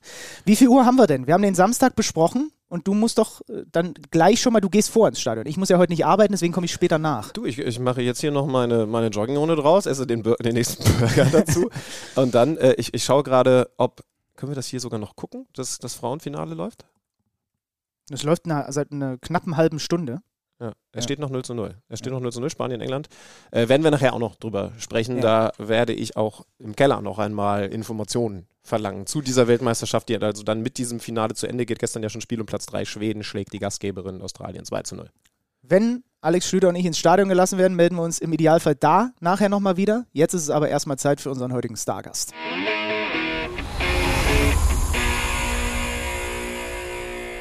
14 Uhr, das ist eigentlich die Zeit, wo ein echter Rentner, der sein Rentnerdasein auch als solches schon akzeptiert hat, ich würde sagen, so ein richtig schönes, klassisches, gemütliches Nachmittagsschläfchen macht. So stelle ich mir zumindest meine Rente vor. Aber der Fußballrentner, mit dem wir jetzt sprechen, der verweigert das entweder oder er hat sein Nickerchen für uns unterbrochen. Er wird es uns jetzt verraten. Hallo Nils Petersen. Hi, grüßt euch. Schön, dass ich dabei sein darf. Wie steht's um das Thema Nickerchen? Ich habe das jetzt für mich wieder entdeckt in den Wochen der Sommerpause, wo man ein bisschen frei hatte. Also wenn ich mal am Pool im Urlaub liege, so im Sommerurlaub, dann mache ich echt ein Nickerchen und denke, warum mache ich das sonst nie? Aber im Alltag kriege ich es einfach nicht äh, untergebracht. Ich bin so ein äh, Stehaufmännchen und habe irgendwie immer auch gerne was zu tun und äh, lege mir auch gerne die Termine auch schon morgens um 8 hin oder so. Also ich bin da schon eher, glaube ich, ein Schaffer. Deswegen manchmal muss ich mich zwingen, ähm, Rentner zu sein. Oh, hier, hier prallen gerade Welten aufeinander. Benny Zander auf der einen Seite und, und der Schaffer ja. Nils Petersen. Wobei, wobei da ja interessant ist, dass du seit drei Monaten nicht mehr Fußball-Bundesliga-Schaffer bist. Sind es drei Monate? Ne? Ende Mai? Ende Mai, ja, ja, ja, nicht ganz. Ja, ja. So, so grob. Äh, was hat denn sich seitdem verändert? Offensichtlich bist du immer noch Schaffer. Ja, meine Frau beschwert sich schon, dass ich irgendwie noch mehr schaffe als früher. Ähm, früher kam ich vom Training und hatte dann irgendwie, äh, ja, äh, nur noch die Couch im Ansinn und jetzt ist es mittlerweile so, dass man dann ständig auch irgendwo erreichbar ist und dann irgendwie auch mit Mails zu tun hat. Ja, früher war ich ja irgendwie, hatte ich ja kein Büro oder sowas und jetzt äh, muss ich mich erst an dieses neue Leben gewöhnen und bin selber erstaunt, positiv erstaunt, äh, wie viele spannende Anfragen ja auch kommen, so wie jetzt auch der Podcast mit euch. Ähm, und dann kommen auch immer wieder doch ein paar Termine zusammen, die Spaß machen, aber die natürlich auch Zeit in Anspruch nehmen. Aber ich mag's. Also das ist ein angenehmes, angenehmes, selbstbestimmtes Leben, was man so nicht kennt als Profifußballer. Gibt's was, was du dir jetzt gönnst seit äh, knapp drei Monaten, was du dir in den Jahren davor verkniffen hast? Also was also, also Ernährung, Party, Drogen, weiß nicht, was halt alles so möglich ist. Also ich muss ganz ehrlich sagen, ich habe mir krass viel vorgenommen. Das ist wie wenn ich mal früher in Sommerurlaub gestartet bin, habe gesagt, jetzt gönne ich mir alles, alles was geht, Schnitzel, Currywurst, Alkohol. Und du kommst aber nicht so richtig raus aus diesem Profi-Denken und alles für seinen Körper tun und jedes Prozent rauskitzeln und morgen sind Läufe und ähm, und das ist bei mir immer noch so. Ich bin noch viel zu diszipliniert. Aber ich war jetzt einen Tag vor dem Pokalspiel vom SC, war ich abends in der Disco tatsächlich, was ich oh. echt nicht oft mache und habe, glaube ich, 15 Mal allen erzählt, wie cool das ist, dass morgen eigentlich ein Spiel ist und ich hier bin. ähm, das genieße ich dann schon, ja. Ich empfehle äh. dir für, für dieses Abtrainierprogramm auf jeden Fall Coach Benny Zander, der bringt dich in, in, die, in die Rente rein. Ich habe ein paar fiese Moves drauf, ja. Vor allem den Partyfinger kann ich, kann ich extrem empfehlen. Wobei, äh, also da müsstest du jetzt aber schon mal, also bist du dann eher so der Typ Theke oder bist du der Typ Tanzfläche? Ich bin echt der Typ Tanzfläche, der nicht tanzen kann, aber da schäme ich mich auch nicht. Also das, das ist mir auch egal. Ich mag das. Ich stehe auch dazu, dass ich, das ist wie wenn ich mal auf dem Golfplatz bin. Ich sehe aus wie ein Profigolfer, spiele aber wie ein Amateur. Also das schalt, also stört mich auch nicht. Also, ist okay. Okay, also das Gefühl vor dem Pokalspiel offensichtlich ein sehr befreiendes. Aber du wirst ja dann das Pokalspiel äh, verfolgt haben, sehr intensiv. Und das Gefühl war dann welches? Also Vorbereitung kann man, glaube ich, noch einigermaßen wegwischen. Aber wenn die dann wirklich ihr erstes Pflichtspiel, deine Jungs ohne dich machen da in Oberachern, wie, wie war das? Ähm, also das äh, Spiel an sich ist es nicht so, dass ich da irgendwie jetzt ähm, traurig war, dass ich jetzt nicht mit dabei bin oder so. Da bin ich ganz ehrlich. Äh, wenn ich auch ganz ehrlich sein muss, hat man natürlich immer innerlich das Gefühl, oh, die müssen jetzt nicht ohne dich jedes Spiel 10-0 gewinnen. Ja, das ist ähm, so ein bisschen vermisst werden will man ja irgendwo. Das ist, glaube ich, geht jedem Arbeitnehmer so, dass man da irgendwie nicht ersetzt werden will. Ähm, deswegen, das 2-0 war in Ordnung. Ey, das ist, das ist wie, dass du nicht willst, dass die Ex-Freundin selbst, wenn man ganz gut auseinandergegangen ist, sofort wieder glücklich ist. Also ein bisschen leiden soll sie schon. Das ist korrekt, ja. ja, so kann man. Ja, nein, also ich muss auch sagen, ich war witzigerweise jetzt vor zwei Stunden mit den Jungs Mittagessen und habe ihnen allen gratuliert zum Weiterkommen. Sie haben es dann auch mit Humor angenommen und ähm, nein, ich freue mich ja für die, ich bin ja auch, wir sind ja gut befreundet und alles, aber ähm, es muss jetzt nicht reibungslos alles ohne dich äh, weitergehen und sagen, äh, niemand vermisst dich. Ja. Apropos vermissen, was wirst du definitiv am äh, Fußballprofi in der Bundesliga sein nicht vermissen? Ähm, ich würde sagen, die Minuten auf der Bank. Ähm, das ist halt einfach so, dass natürlich du dann sagen könntest, oh, ich schaue entspannt zu die anderen machen das jetzt mal und ich brauche ja nicht arbeiten, aber du hast die ganze Zeit so eine eklige Anspannung in deinem Magen und du weißt, du kommst noch aufs Feld, du wirst heute noch irgendwo gebraucht, du musst heute noch liefern. Und ich finde, jeder Fußballer weiß ja, dass auch, sobald Anpfiff ist, ist ja auch so die Anspannung meistens weg. Dann bist du so im, im Rausch, im Tunnel und dann geht alles von alleine. Und wenn du auf der Bank sitzt, hast du einfach noch länger diese Anspannung. Die habe ich nie gemocht. Krass. Äh, mhm. Das ist jetzt, glaube ich, für viele eine überraschende Kurios, Antwort. Ja. Ähm, so, so, logisch es ist, wenn man länger drüber nachdenkt, aber man hat dich natürlich als den Joker im Kopf, mhm. der, das hätte ich jetzt wahrscheinlich auch als erstes so geantwortet, der wahrscheinlich super entspannt auf der Bank gesessen hat, weil er wusste, genau hier bin ich in meinem Element, ich bin ready, wenn die anderen platt sind und dann mache ich halt wieder ein, zwei Dinge. Aber es ist tatsächlich ein Gefühl gewesen, was, an das du dich nie gewöhnt hast. Nein, auf keinen Fall. Man denkt immer, auch oh, mit 20, auch wenn ich 30 bin, dann bin ich entspannt. Und wenn ich 34 oder 33 bin, dann ist mir alles egal. Dann habe ich alles äh, kennengelernt und weiß damit umzugehen. Ist eher schlimmer geworden bei mir. Ähm, auch so diese Anspannung, Nervosität ist nie abgeklungen. Vor dem Spiel vor allen Dingen. Und äh, wahrscheinlich war das aber so ein bisschen auch der Gamechanger, dass ich dann oft dann auch diesen Fokus hatte, diese Spannung zu wissen, ich will heute noch gebraucht werden. Ja, es nervt ja auch so dieses äh, Wissen, es ist ja wie, kann auch auf eine Prüfung warten, dann will man sie eigentlich einfach jetzt mal hinter sich bringen. Und ähm, vielleicht war das auch so echt gut, dass ich das immer so hatte, diese, diese Anspannung, weil ich glaube, wenn du da so ein bisschen äh, Spannung flöten gehen lässt, dann gehen dir vielleicht auch ein paar Prozentpunkte äh, abhanden. Wir wollen über das Thema Anspannung bis hin zu Druck und vielleicht auch zu viel Druck natürlich auch noch mit dir reden. Äh, du hast ein Buch geschrieben, das passt ähm, ich finde, sehr in die heutige Zeit und tatsächlich auch sehr, ich habe es den Hörern in der vergangenen Folge gesagt, zu meinem neuen Guilty Pleasure, das ist zumindest der Plan, dass ich nämlich äh, übermäßig viel lese. Äh, das ist kein Guilty Pleasure, Alexander, übrigens. Ne? Das ist, äh, also das Guilty kannst du streichen. Das ist etwas, was erstrebenswert ist. Naja, wenn, ich, ich habe ich hab ja nur gemeint, wenn ich wirklich mal abends noch länger lese, sodass ich, sodass ich zu spät ins Bett komme, dann finde ich es gut. Wenn das, mein, wenn das mein Guilty Pleasure ist, dann bin ich ein guter Mensch. Äh, und jetzt hast du quasi ein Werk erschaffen, das da eventuell so beitragen könnte.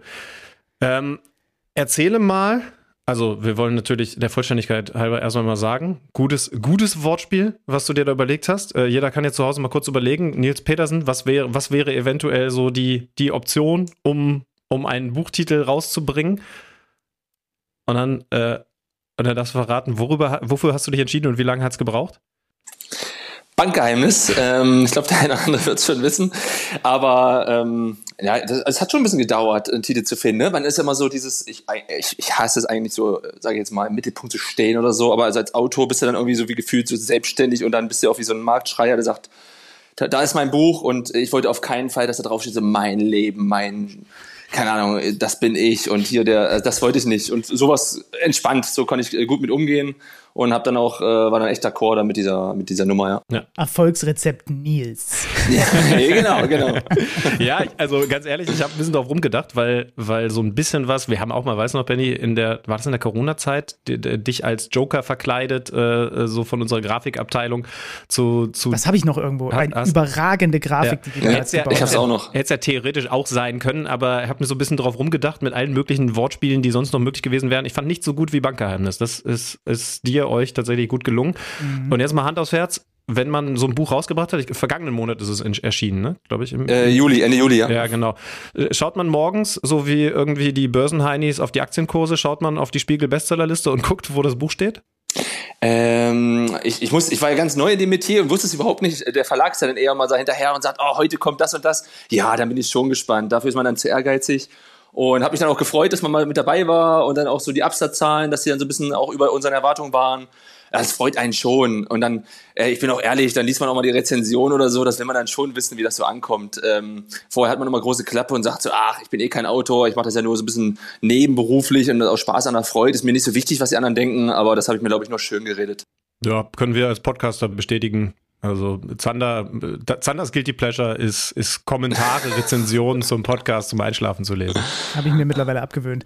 ähm, äh, was dein Buch angeht oder das, was äh, am meisten raussticht aus diesem ja. Buch, ist ein Thema, was ansonsten öffentlich wenig, zu wenig diskutiert wird, nämlich das Thema eben Umgang mit Druck, psychische Probleme. Ähm, du schreibst darüber, dass du anderthalb Jahre in Behandlung warst. Wie genau lief das parallel zu deiner aktiven Karriere ab?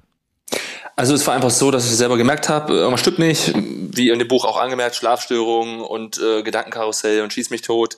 Gar nicht so dramatisch, aber als gerade als Leistungssportler, Profifußballer bist du es gewohnt, irgendwie ich mache was und dann tut sich was und aber in dem Moment habe ich konnte ich alles versuchen und alles was bei Google steht, was hilft, machen und es äh, hat nicht geholfen und dann äh, habe ich dann über, über ein SC in Kontakt bekommen und habe dann eigentlich jeden Donnerstag dann eine Therapiestunde wahrgenommen, immer so ein bisschen es, es ist ja trotzdem unangenehm, man möchte da einfach nicht hin. Aber dann, wenn man es gemacht hat, sagt man, wie dumm war ich, dass ich das nie gemacht habe, wie gut geht's mir damit, ja.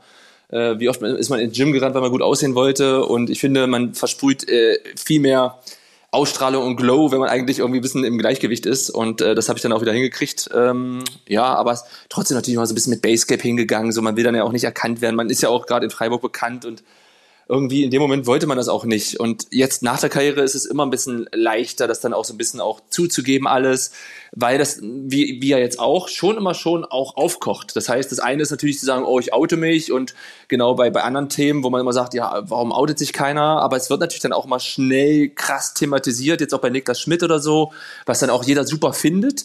Aber ich weiß nicht, ob ich jetzt in seine Haut stecken würde, wenn du dann halt auch echt ganz, ganz viel dazu auch beitragen musst, ständig Interviews dazu geben musst. Du bist ja auch immer wieder mit dem Thema dann auch präsent. Mir hat es ja manchmal auch während der Karriere gut getan, das auch mal ein bisschen beiseite zu schieben, gar nicht so viel Raum zu geben, äh, vielleicht dann auch ja, Dinge zu machen, die dir gut tun, als jetzt äh, tagtäglich darüber zu debattieren.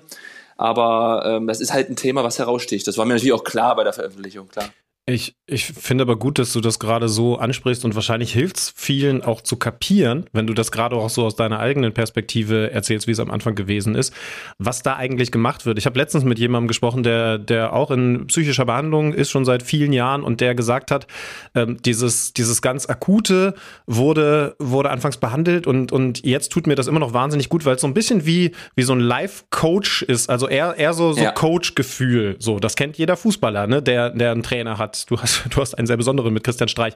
Aber kannst du das bestätigen, dass es, dass es so in die Richtung geht? Weil ich mir denke, auch gerade so in Welten von Instagram, YouTube, Live-Coach will jeder sein, klingt total cool, ist auf einmal schon in einer ganz anderen Richtung, aber vielleicht gar nicht so weit von dem weg, was du da erfahren hast jeden Donnerstag. Ja, absolut. Also man muss da mal abwägen, ne? Es ist immer so dieses die beste Version von dir selbst und was man mal alles hört. Ist aber auch Druck. Also ich finde immer so, eine gute Version reicht doch. Und mhm. ähm, da sind wir mal beim Thema so ein bisschen in Balance bleiben, nicht übertreiben mit allem, ja, und alles aus sich rauskitzeln. Ich kenne so viele Jungs, die machen alles, um Erfolg zu haben und manchmal vergessen sie auch vielleicht auch einfach mal nichts zu tun, um dann auch so ein bisschen ähm, den Druck daraus zu nehmen. Ähm, und äh, ich, ich halte da wahnsinnig viel von, weil äh, ich kenne es ja selber. Wenn ich nach zwei, ich, ich habe 20 Minuten Käse gespielt, hau einen Elfmeter irgendwie äh, äh, in, die, in die Maschen und dann auf einmal war ich vom Kopf her ein ganz anderer Mensch. Und wenn du das natürlich schon vor dem Spiel hinkriegst, dich in so einen kleinen Flow zu bringen, im Kopf klar zu sein, so ein bisschen freier zu sein, so ein bisschen die Probleme auch abschütteln zu können, dann bist du ja ein besserer Sportler, du bist ein besserer Ehemann, du bist ein besserer Freund. Also ähm, Schaden tut auf keinen Fall. Also ich glaube, da kann jeder immer an sich arbeiten. War das was, was du im Laufe deiner Karriere dann auch in, in wahrscheinlich bestimmten Momenten entscheiden musstest. Also will ich jetzt wirklich die allerbeste Version und das ist ja dann auf das Sportliche bezogen sein oder oder will ich das für mich beste Leben leben? Da gehört dann natürlich, wenn du dich für den Weg Fußballprofi entschieden hast, auch Erfolg dazu und, und persönlicher Erfolg dazu, aber eben auch eine andere Komponente, die du wahrscheinlich gerade in der Phase, in der du diesen Druck so extrem gespürt hast, sehr deutlich geworden ist. Ja, ich glaube, wir müssen immer ein paar Erfahrungen machen. Ne? Mit 20 wusste ich noch nicht, äh, was ich will oder was mir gut tut. Ähm, und, und mit, mit 30 äh, äh, bist du zwar dann wieder erfahrener, aber bist dann auch wieder viel kontrollierter, machst nicht mehr das, was du mit 20 eigentlich gemacht hast und gerne gemacht hast. Und äh, mein Lebens, also äh, ich, äh, immer wenn ich durch die Kabine gegangen bin, haben immer ein paar Mal gescherzt früher, weil ich immer früher habe wirklich gar kein Krafttraining gemacht, Dehnung, irgendwas. Ich bin immer in die Sauna marschiert und dann haben die immer alle schon hochgerufen, äh, wo geht's denn hin? Und dann habe ich immer gesagt, pff, weniger ist mehr. Das war mein Lebensmotto. Und dann irgendwann habe ich wieder zu viel von einem gemacht und dann, äh, genau, dann war ich halt wieder nicht in diesem Gleichgewicht. Und ja, das war dann halt echt äh, back to the roots, äh, weniger ist mehr, war mein Lebensmotto netter Side-Fact, den ich äh, durch ein Interview, was du im Kicker mit dem geschätzten Kollegen äh, Carsten Schröter-Lorenz äh, gegeben hast, erfahren habe, nämlich, dass du mit 20 von Bojan Prasnika in Cottbus immer Jens genannt wurdest. Ja. Das wusste ich tatsächlich auch nicht, dass einfach gnadenlos dich dein eigener Coach mit dem falschen Vornamen angesprochen hat.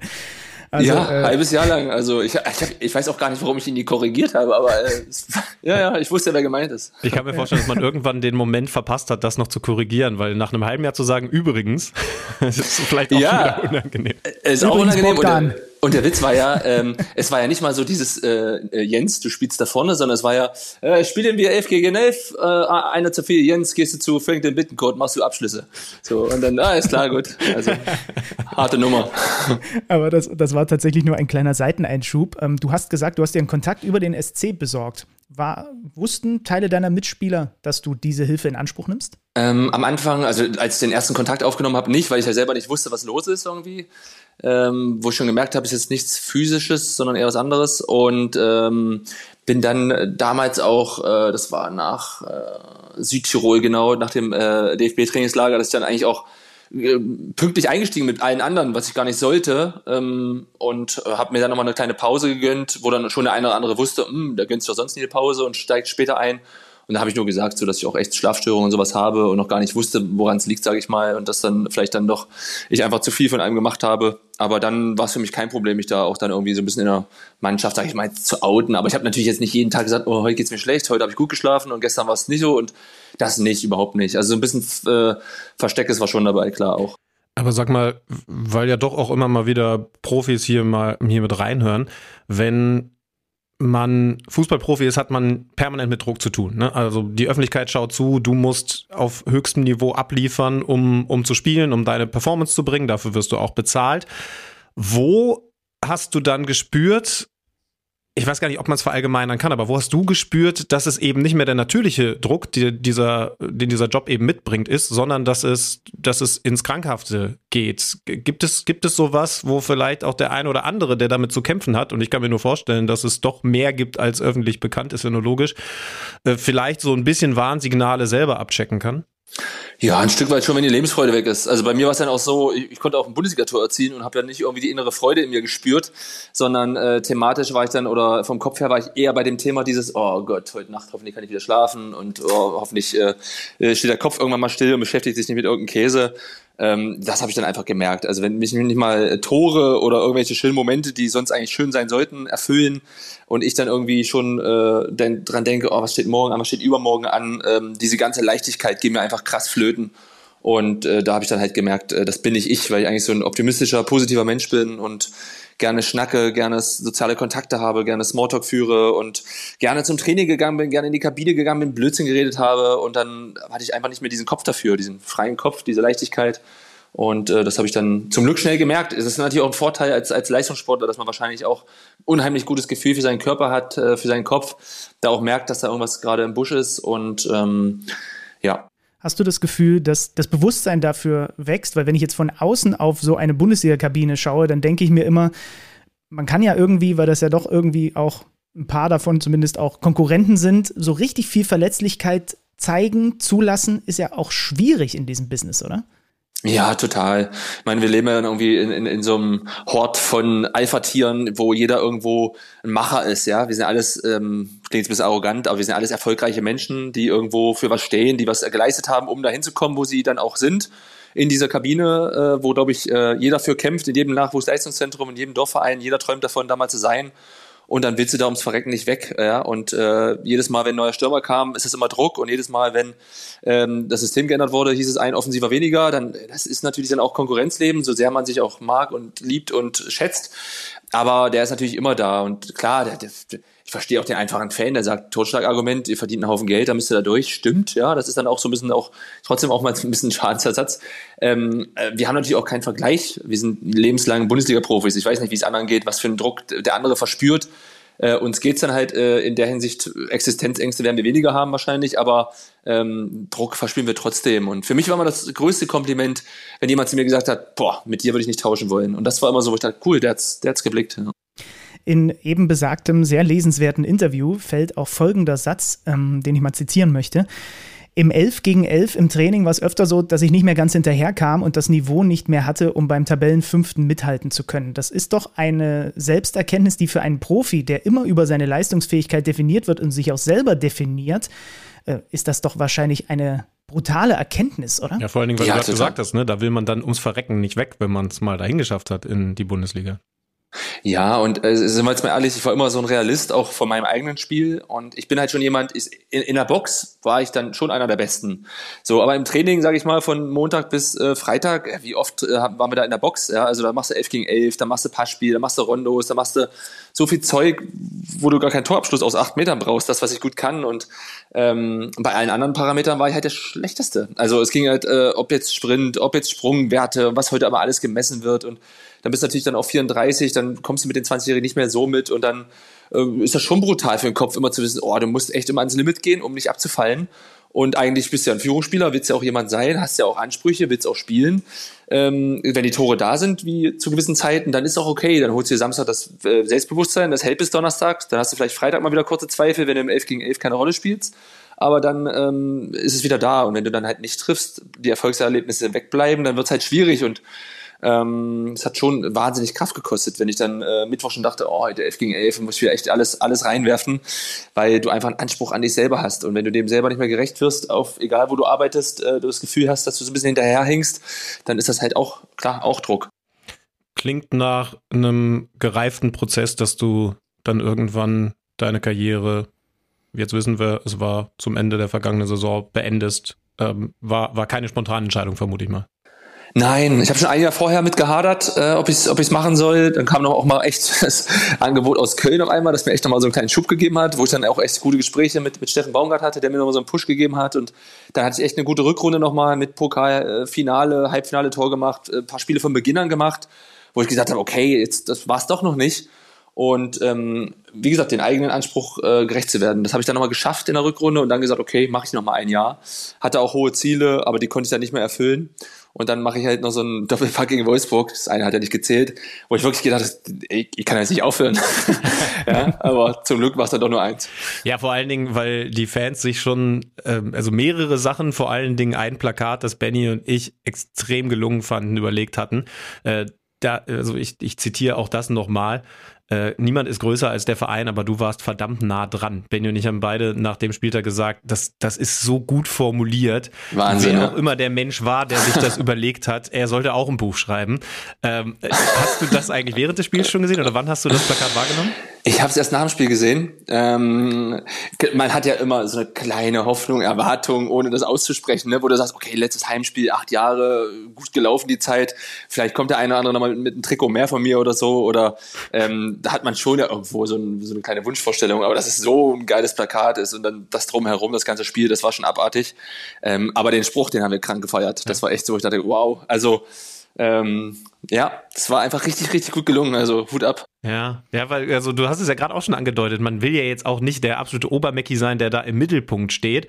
Trotzdem ist es natürlich schön, so eine so eine Wertschätzung zu erfahren und in einem Satz genau das auf den Punkt gebracht zu bekommen. Verein ist größer, alles klar, aber du hast es so nah ran geschafft, wie man es nur ran schaffen kann. Ich, wir, wir fanden es beide großartig. Also nochmal Respekt, Ja. wer auch immer der, der Autor, ich weiß gar nicht, ob er anonym ist, da aus der Freiburger Fan- Fanszene gewesen ist. Äh, große, große Props hier von, von uns an, Und, an dich. und wahrscheinlich kommt man dann deswegen auch erst recht nicht in die äh, Versuchung, nochmal mit dem Gedanken zu spielen, ach, nochmal in einer Liga mit Messi oder mit CR7, wo nochmal eine Null hinten mehr steht. Das war für dich gar keine Option. Nein, gar keine.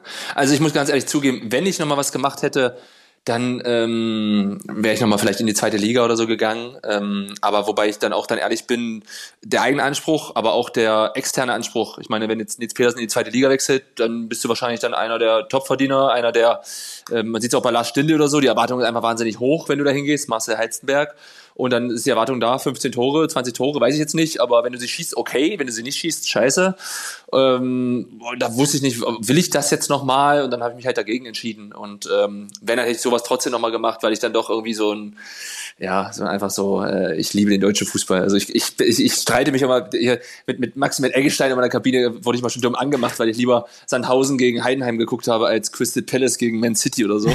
ähm, ich bin halt echt doch so ein Fan vom deutschen Fußball, ja. Finden wir sehr gut. Äh, dazu passt eine Frage mit erst einmal der Feststellung, dass du ja drei Dekaden, also in drei Dekaden Bundesliga-Fußball gespielt hast. Ich glaube 2009 erstes Spiel für Cottbus ne? und dann die Zehnerjahre und, und jetzt logischerweise Stimmt. der Abschluss. Korrekt Äh, Frage gerechnet, 1, stark. wie alt fühlst du dich, nachdem ich dir das erzählt habe? Drei Dekaden. ich ich habe äh, vor drei Tagen oder so kam im Fernsehen ähm, beim Pokalspiel Lok Leipzig gegen Frankfurt ein Interview mit Tomislav Piplica und hat meine Frau gesagt, was, mit dem hast du zusammengespielt? also äh, ab und an werde ich daran erinnert, dass ich doch schon älter bin, ja. Und, und sag mal, es gibt ja viele Entwicklungen im Fußball, unterschiedliche Spielstile. Wenn ich das alleine mal auf die Zeit so runterbreche, ne, dann, dann, dann war da das Tiki-Taka Barca mit dabei, Gegenpressing von Klopp mit, mit Dortmund, dann vor allen Dingen Liverpool. In der Bundesliga hat sich auch so viel vertan. Könntest du sagen, was für dich so die prägenden Veränderungen waren im, im Fußball in Deutschland, in, in deiner geliebten Liga, was, was du in all der Zeit dann so durchgemacht hast?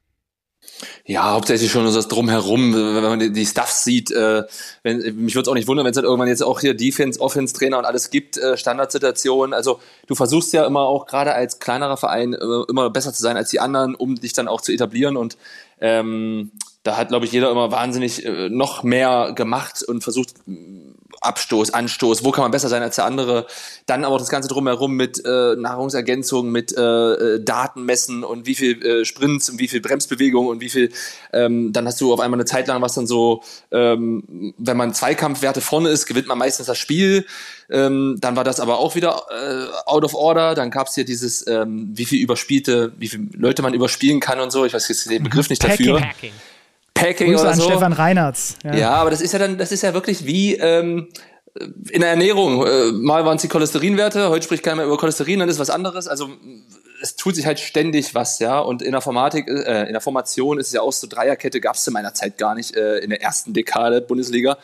Ähm, vielleicht gab es die auch, ich habe es nicht erkannt, aber äh, meistens war es das gute alte 4-4-2 ähm, und da hat jeder seinen Stiefel runtergespielt, da waren es ganz klare Abläufe. Ich, ich kann mich noch an an Trainer erinnern, da, da wurde gar nicht die, der Gegner äh, thematisiert. Da wurde dann eine Aufstellung dran geschrieben, ohne Namen. Da hieß es immer, die Innenverteidiger sind groß, hüftsteif, vorne sind sie ganz gefährlich. Mehr war es nicht gegen Analyse. Ne? Und dann kam immer mehr und immer mehr. Und heute sitzt dann halt auch stundenlang im Videoraum, was auch richtig ist. Es tut sich auch was, ja. Aber es ist eindeutig mehr geworden, der Aufwand als Fußballer. Leute, um euch Nils Petersen vielleicht noch mal einen Tick näher zu bringen. Also schön, dass das in den letzten Minuten sicherlich schon automatisch passiert ist, aber die Sache muss ich euch einmal erzählen. Der Mann kommt hier in unseren virtuellen Chatraum und hat sich extra dafür neue Kopfhörer mit Mikro gekauft, weil er gesagt hat, er ist, äh, habe ich mir gemerkt, er ist ein Perfektionist. Ähm, da finde ich jetzt ganz spannend, was das für dich und die Zukunft bedeutet. Also man muss dem hohen Leistungsanspruch, dem eigenen wie dem äußeren, als Fußballprofi gerecht werden. Jetzt beginnt ja für dich so langsam definitiv der nächste Karriereschritt, also eben auch beruflich ein neues Zeitalter. Glaubst du, du wirst auch da ein Perfektionist, heißt ein Karrieretyp bleiben? Ja, ich denke schon. Ich mag es auch dann ähm, gebraucht zu werden. Ja, das klingt immer blöd, aber ähm, ich liebe Aufgaben. Ich liebe es, Mehrwert für die Gesellschaft zu haben. Ich liebe es, ähm, ja, einen Kalender auch zu füllen. Ich muss halt immer gucken für mich, ja, äh, wo ist dann wieder das Gleichgewicht, dass ich das auch nicht übertreibe, weil ich natürlich nach dem Fußball schon die Angst hatte, uh, jetzt gar nichts zu tun. Meine Frau arbeitet, ich bin den ganzen Tag zu Hause. Ähm, was mache ich dann? Äh, dann hat man erstmal alles zugesagt, ja, mache ich, mache ich, mache ich, höre ich mir an. Und jetzt ist es eher so, dass ich auch positiv überrascht bin, wie viele coole Anfragen dann doch kommen, wo man dann auch sich einfach mal Zeit nehmen muss für eine Entscheidung. Jetzt nicht nur aus Emotionen sagen, das mache ich, weil das ist cool, sondern was macht es mit mir? Will ich das? Heute klingt es cool. Wie ist es in zwei Monaten, wenn der Termin dann da ist? Ähm, und dann ja, will ich mir einfach auch die Zeit nehmen. Da war ich auch dem SC dankbar, dass sie jetzt nicht gleich gesagt haben, oh, fang jetzt bitte sofort an, sondern äh, da läuft es ja eh gerade so gut, dass man da jetzt nicht äh, sofort angewiesen ist, ähm, dass da der, der nächste Spieler, der aufhört, aufhört gleich ähm, hochrutscht. Ähm, ja, aber bin da, bin da selbst, ich weiß einfach noch nicht, wo ich äh, mich im Januar oder im Juni 2024 zum Beispiel sehe. Das ist dann, genieße ich auch, aber es ist auch immer so ein bisschen, man denkt halt auch viel nach, ja klar. Ich habe was gelesen von einem Trainee-Programm und von der und natürlich von der SC-Dauerkarte. Ja, die SC-Dauerkarte ist da. Freue ich mich. Gegen Bremen äh, es dann los und äh, ist wirklich so. Ich muss jetzt im Kalender sogar die SC-Spiele eintragen. Ja, muss ja immer gucken. Früher habe ich nie darauf geachtet, ob wir Freitag, Samstag oder Sonntag spielen. Jetzt muss ich das ja eintragen. Und ähm, ja, bin dann selbst gespannt, wie es dann ist, als Fan auf der Tribüne zu sein. Äh, jetzt ist mir auch egal, ob äh, alle Stürmer treffen. Ähm, so in dem Sinne, dass ich ja nicht mehr der Konkurrent bin, der dann äh, sogar weniger Spielminuten deswegen kriegt. Aber ähm, ansonsten Trainee-Programm ab Januar ist äh, geplant, ist noch nicht fixiert, aber zumindest äh, könnte ich mir sehr, sehr gut vorstellen. Ich sehe Nils Petersen, der sich in der 60. einfach automatisch als Instinkt warm läuft, wenn er von der Tribüne. Wäre witzig auf alle Fälle. Bist du, bist du ein Pöbler? Glaubst du, dass du pöbeln wirst? Ah, ich kann pöbeln. Also ich hatte jetzt auch einen, äh, einen Termin mit den Schiedsrichtern wieder und so. Erstmal unangenehm, ja, weil sonst bist du sind 30 Spieler und ein Schiri. Jetzt waren es aber 30 Schiris und ein Spieler. Äh, fühlt sich immer so ein bisschen klein, muss ich sagen. Aber ich kann schon pöbeln doch. Also ich, wenn ich, wenn ich ungerecht behandelt fühle gerade, früher war ich oft bei meinem Vater auf Tribüne und wenn dann einer gegen meinen Vater gepöbelt hat, dann bin ich echt so, da habe ich so Aggression in mir gekriegt, die kannte ich sonst gar nicht. Das stelle ich mir sehr schön vor. Also ich kann es mir nicht so richtig vorstellen, dass du ein Pöbler bist, aber irgendwie, äh, ja, und äh, weil du es gerade gesagt hast, zu diesem Schiri-Thema hast du auch einen, einen, besonderen Bezug, ne? War, da, war das nicht so? Du und Anton Stach? Anton Stach, wir waren zusammen Schiri äh, in, in Mainz damals in der Bezirksliga, aber coole Nummer. Aber es ist so witzig, dass dann halt so viele denken, ich werde jetzt Schiri deswegen, ja. Nee, ich glaube, da gibt es noch ein paar andere Optionen. Wir, wir müssen gleich ja, auch noch mal äh, über, über was reden, aber das machen wir, wenn, wenn hier äh, die Rekordtaste gedrückt wurde, ausgedrückt wurde. Ähm, ich habe aber vorher noch eine wichtige Frage. Ich habe mal mit, mit, mit deinem ja, Ex-Kollege klingt jetzt so hart, deinem guten Freund Christian Günther äh, ein, äh, ein Kicker-Manager-Spielgespräch, ein Fachgespräch geführt, weil wir nämlich ja. zu einer ähnlichen Zeit Podcast, mit ihm gesprochen ja. haben und er haben und er hat mir damals Daniel Mahlen empfohlen, der letztes Jahr super abgeliefert hat. Blöderweise hat er ihn mir vor zwei Jahren empfohlen. Ich habe ihn gekauft, ich habe ihm vertraut. Mittlerweile kann ich sagen, er hat ja nicht ganz daneben gegriffen, weil der äh, Typ ein krasser Fußballer ist. Es hat nur ein bisschen länger gebraucht. Ich ähm, ich frage erstmal, ich frage erstmal dich als Experten beim SC Freiburg so, so ganz, so ganz grob. Hättest, hättest du einen Durchstarter, wo du sagst, haben vielleicht noch gar nicht so viele Leute auf dem Schirm, aber den kann ich dir nahelegen? Meinst du es vom SC oder der hm. Bundesliga? Also ich hätte jetzt gesagt, beim SC hast du natürlich den besten Einblick, aber du darfst alle nennen. Also wie gesagt, Christian Günther hat damals Donny Malen genannt, war jetzt nicht so schlecht. Nee, also beim SC glaube ich schon, dass ähm, sich ja von der Aufstellung nicht so viel tut. Ja, also man kennt ja die Jungs, also da, da haben ja auch, fand ich, immer alle abgeliefert. Also da waren wir echt, glaube ich, äh, ja. äh, haben wir überperformt. Ähm, da ist jetzt auch, äh, natürlich könnte ich diesen Noah Weishaupt erwähnen, der irgendwo ein spannender Spieler ist, aber äh, ob, ob der halt viele Einsätze äh, kriegt von Beginn an, wenn halt Grifo, Salai, Doan alle bleiben und da sind, wird schwierig. Hm. Deswegen wird es eigentlich keinen Geheimtipp geben. Also Atebulu, klar, ja. neuer Torwart, äh, wird wahrscheinlich günstiger sein als Flecken. Der ist schon spannend, äh, der hat halt wahnsinnig Qualität. Und bin ich auch gespannt, wie der performt. Also wenn, dann wäre das wahrscheinlich ja. äh, der günstige Geheimtipp, weil es halt eine günstige Nummer eins ist. Habe ich schon im, habe ich schon im vorläufigen Kader. Zander nimmst du nicht. Den, den, der Tipp das bestätigt jetzt mal. Der steht leider in meinem vorläufigen Kader auch schon. Tut mir leid. Torhüter-Team SC Freiburg, sehr gutes Preis-Leistungs-Verhältnis, ja, ja, definitiv. Ähm, das ist immer ja, so ärgerlich, Nils. wenn man denkt, man hat einen super Pick und dann, und dann erfahre ich, ja, shit, Benny ist auch schon drauf gekommen. Spricht für euch. Ja, ja, Oder gegen Nils, das war, das war wirklich schön. Danke für deine Zeit und eben kein Nickerchen. Das kommt hoffentlich vielleicht gleich noch. Ah, nee, du hast ja gesagt, das macht, das äh, funktioniert bei dir mit dem Nickerchen nicht. Also auf jeden Fall ganz lieben Dank für deine Zeit und dann sehen, hören wir uns schnellstmöglich wieder, vielleicht auch hier im Podcast. Sehr ganz gern. lieben Dank. Ich danke euch. Dankeschön. Danke.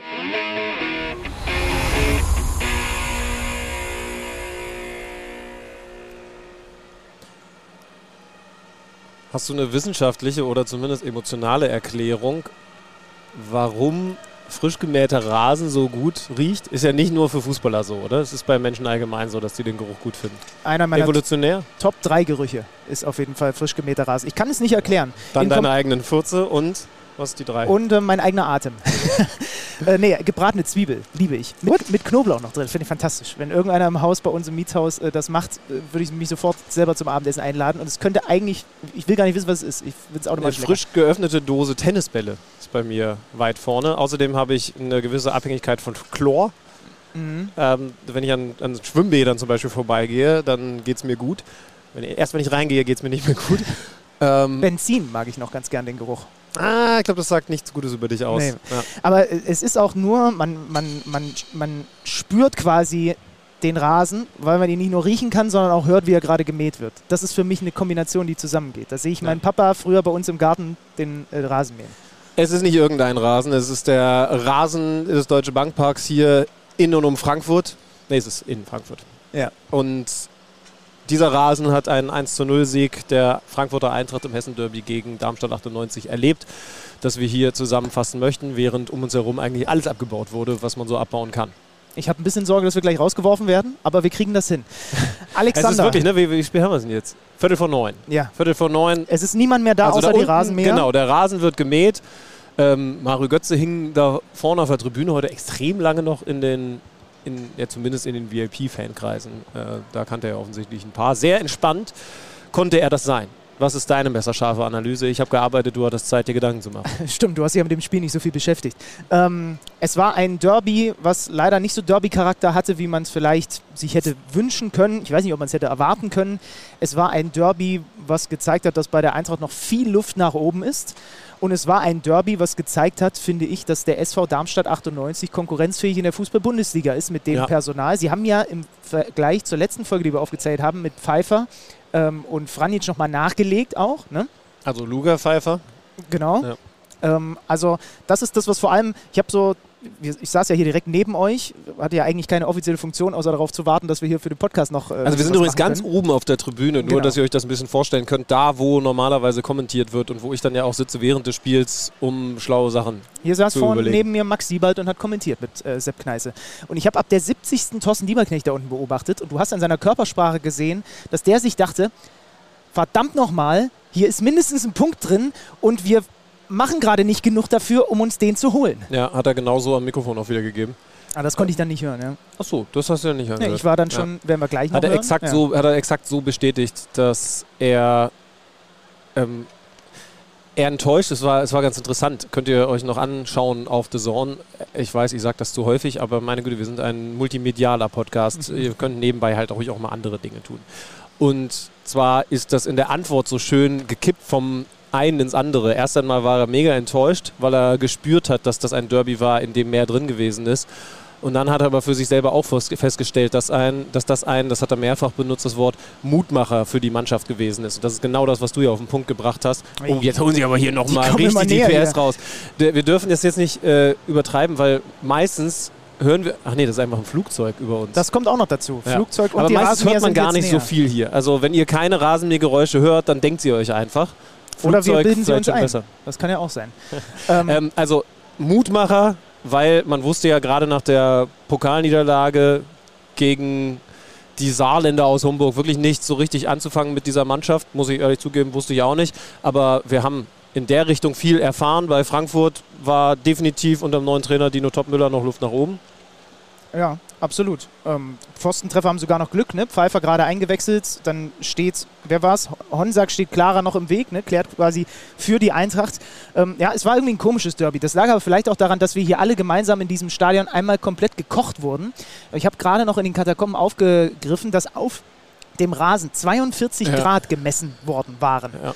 Äh, Alex Schlüter war damit beschäftigt, während der Sendung kluge Sachen zu sagen und irgendwie verzweifelt nicht komplett zu schwitzen, Ja, während das war der Aufsendung war. Also ich habe gerade auch mit, mit Herzi, der ja die Interviews für uns gemacht hat, überlegt. Also er sagt, es war das heißeste Spiel, bei dem er je gewesen ist. Ich war mal bei einem heißeren.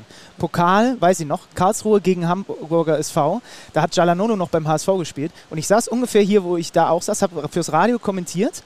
Genau auf dieser, auf dieser Höhe. Und ich hatte eine kurze Hose an, so wie jetzt auch. Die war auch hell, so wie jetzt auch, aber die war ganz dünn. Und als ich in der Halbzeitpause aufgestanden bin, sah die einfach aus, als wäre ich aus einem, aus einem Wasserplanschbecken gekommen. So nass war die. Das war das heißeste, was ich je erlebt habe, aber das hier kam Leute. Leute, hat er die Geschichte schon mal erzählt letztens oder, oder hast du mir das privat erzählt? Weiß ich nicht. Kann sein, dass du das Bei den vielen vergangene Podcasts Woche genau so erzählt hast. Kommt man auch mal durcheinander. Ähm, müssen wir eigentlich, wenn wir sagen können, hier Haken hinter, ähm, ganz kurz noch was zu Nils Petersen sagen? Oder vielleicht über einen anderen Stürmer sprechen, der hier eben noch aktiv ist? Ich glaube, Petersen war selbst, das, ja, das würde ich auch sagen. selbstredend. Ja.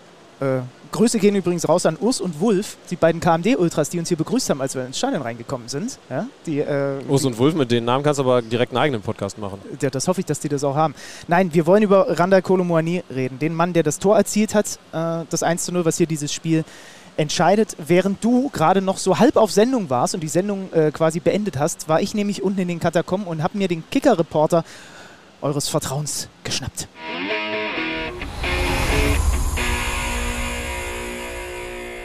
Julian Franzke, wenn mir einer erzählen kann, wer am, sagen wir mal, 13. Spieltag bei der Frankfurter Eintracht vorne im Sturm aufläuft, dann doch bestimmt du, oder? Herzlich willkommen erstmal bei Kicker Meets Saison. Kannst du mir das beantworten? Hast du, hast, hast, du hast Insider-Infos, gib's zu. Servus, ja, äh, grüße dich, grüße euch. Ähm, ja, da haben wir es mir wieder bei der, bei der berühmt-berüchtigten Glaskugel, ja, die, äh, die nach der langen Sommerpause verstaubt ist, haben mir auch nur einen trüben Blick gewährt. Ähm, nee, Spaß beiseite. Also so wirklich sagen kann es momentan natürlich keiner, weil der erste Schritt ist erstmal, dass Kolomyani ähm, verkauft werden muss. Es gab das erste Angebot von Paris über ja angeblich 65 Millionen, äh, manche sagen auch 60 bis 70 Millionen. Ähm, im Endeffekt natürlich viel zu wenig. Krösche hat das äh, Preisschild ja schon vor geraumer Zeit äh, aufgestellt, 100 Millionen Euro. Natürlich kann es sein, am Ende ein bisschen weniger und dafür noch ein paar Bonizahlungen oder so, aber Paris muss sich schon noch deutlich äh, bewegen, wenn sie einen Kolo bekommen wollen und ähm, ja, habe so meine Zweifel, ob sie dann vorher jetzt wirklich einen anderen Angreifer noch präsentieren. Ähm, das wäre natürlich gut, weil in dem Moment, wo Kolomyani verkauft ist, steigen natürlich auch die Preise sofort, weil der ja, potenzielle Nachfolger, äh, da weiß natürlich abgebende Verein dann auch, ähm, dass die Eintracht richtig viel Kohle eingenommen hat und ähm, kann dann mit der Ablöse nochmal hochgehen. Also ist alles schwierig und alles natürlich auch nicht optimal für die Eintracht, für Trainer Dino Topmöller, für die ganze Mannschaft, weil auch das Spiel gegen Darmstadt jetzt am äh, Sonntagnachmittag ja wieder gezeigt hat, wie groß die abhängig von Kolo Myani ist. Zu wie viel Prozent geht er? Ich sag zu 80 Prozent. Ich glaube schon, dass sich Paris noch nach oben bewegen wird und dass es dann am Ende eine Lösung gibt. Der ist sich ja offenbar einig mit dem Verein und in der Regel klappt es dann ja auch. Ähm, dies ist ja jetzt auch äh, nicht gerade das Armenhaus des äh, europäischen Fußballs Paris. Ähm, insofern denke ich, äh, werden dann am Ende die Forderungen erfüllt werden. Aber es kann halt möglicherweise noch eine Hängepartie bis zum 31. August oder vielleicht sogar 1. September geben. Du hast schon so ein bisschen skizziert, was geht im Kopf von Markus Krösche und dem Team, was natürlich planen muss, was bei einem Abgang passiert vor, weil wir haben Oliver Runert vergangene Woche im Interview gehabt, der hat gesagt, er hat versucht, den Kader so zu planen, dass selbst wenn ihm ein Bäcker noch wegbricht, alles schon so bereitet ist, dass er eben nicht nochmal nachverpflichten muss. Das ist ja bei der Eintracht eine ganz andere Situation. Du kriegst ja keinen Kolomoani, keinen Spieler dieser Qualität zum jetzigen Zeitpunkt wahrscheinlich mehr. Oder wenn, dann, wie du gesagt hast, weil das Preisschild, was auf Kolo hängt, wissen alle, musst du ihn total überbezahlen. Ja, das ist richtig. Das ist, ja, es ist eine komplizierte Situation, zumal die Eintracht ja eigentlich auch äh, die Philosophie hat, einen Spieler zu holen, der dann wieder ein großes Entwicklungspotenzial und auch Wertsteigerungspotenzial besitzt. Also jetzt irgendeinen fertigen Spieler zu holen, ich glaube, das, das, äh, das wird nicht funktionieren. Zumindest äh, keinen fertigen Spieler, der, der annähernd auf diesem Niveau performt. Ähm, es wird sicherlich, es gibt ja den, den, es gibt ja verschiedene Damen, die, die kursieren. Wahi ist jetzt raus, der geht nach Lens. Ähm, es gibt noch bei Paris den Ekitike, ja, spreche ich wahrscheinlich falsch aus, aber ihr wisst, wen ich meine. und ähm, ja, da gibt es ja auch immer Gerüchte, dass der dann vielleicht äh, kommt, aber ja, ähm, kann ich auch schwer einschätzen, habe den Spieler nicht spielen sehen.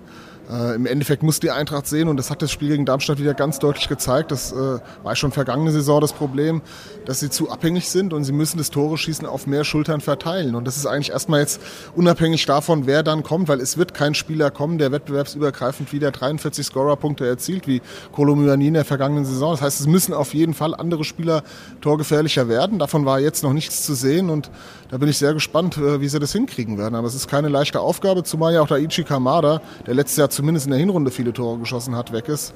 Und Jesper Lindström ähm, auch ein gutes Stück von der Verfassung weg ist, die er letztes Jahr im ersten Halbjahr gezeigt hat. Ich merke, dir geht's wie uns. Wir haben viel über Fragezeichen schon in der Saisonprognose gesprochen. Frankfurt ist für mich ein Fragezeichen-Club, wenn der Kolomoani weg ist, weil ich glaube, also wir haben ja darüber gesprochen, dass man den nicht ersetzen kann. Es wird unmittelbare Auswirkungen darauf haben, was man für eine Saisonprognose abgeben kann und wo am Ende die Eintracht einläuft, weil ihnen einfach Qualität verloren geht, die sie so nicht auffangen können. Ja, so ist es. Also das kann, ich sage immer, wenn so ein Abgang kann, wenn es ganz blöd läuft, kann dir, kann dir das die ganze Saison versauen. Ja, wenn es eben dann nicht gelingt, äh, äh eben dieses Tore schießen, ich habe es gesagt, eben auf, auf mehr Schultern zu verteilen. Und wenn der Nachfolger, der dann nicht der 1 zu 1 Nachfolger ist, aber wer auch immer dann kommt, jetzt muss man auch sehen, das ist dann ein Spieler, der wahrscheinlich aus dem Ausland kommt, der die Vorbereitung nicht mitgemacht hat, dem man dann auch fairerweise Zeit geben muss, Zeit, die man eigentlich nicht hat. Wie schätzt du äh, Randall Kolomouani ein? Es gab auch schon Spieler, die versucht haben, selber ein bisschen Einfluss auf den Club zu nehmen, dass vielleicht die Ablöseforderung sinkt, indem das Trainingslevel sinkt oder was auch immer. Was ist das für ein, für ein Typ? Ist das bei dem auch möglich? Also ausschließen kann man zwar nie sowas. Ja, auch bei Philipp Kostic hätte ich nicht gedacht, dass er versucht, sich äh, wegzustreiken, weil er eigentlich ein absoluter Musterprofi ist. Ähm, Randall habe ich zumindest in dem einen Interview, das ich mal mit ihm geführt habe, oder auch wenn er mit uns nach den Spielen vergangene Saison ab und zu in der Mixzone gesprochen hat, man hat immer das Gefühl, dass er ein sehr bodenständiger, äh, freundlicher, zurückhaltender, fröhlicher Typ ist. Ja, das sind noch die Eindrücke, die hier aus dem Verein einem immer wieder von Mitarbeitern geschildert werden. Also das wäre ein völlig untypisches Verhalten und ich glaube gegen Darmstadt, auch wenn er jetzt äh, gesehen hat, dass auch bei ihm noch Sand im Getriebe ist und nicht alles funktioniert hat, aber er war zur Stelle, hat das Siegtor gemacht und damit ja auch ein Stück weit die Antwort geliefert, ja, dass er, dass er äh, sich jetzt da nicht irgendwie wegstreiken wird. Aber nochmal, im Fußball hat man schon die verrücktesten Sachen äh, erlebt und äh, bei Kostic hätte ich es auch nicht gedacht. Julian, vielen lieben Dank. Äh, ich glaube, du brauchst genau wie wir alle erstmal eine kalte Dusche nach diesem heißen Tag hier in Frankfurt. Danke dir, bis bald. Danke, alles Gute, ciao.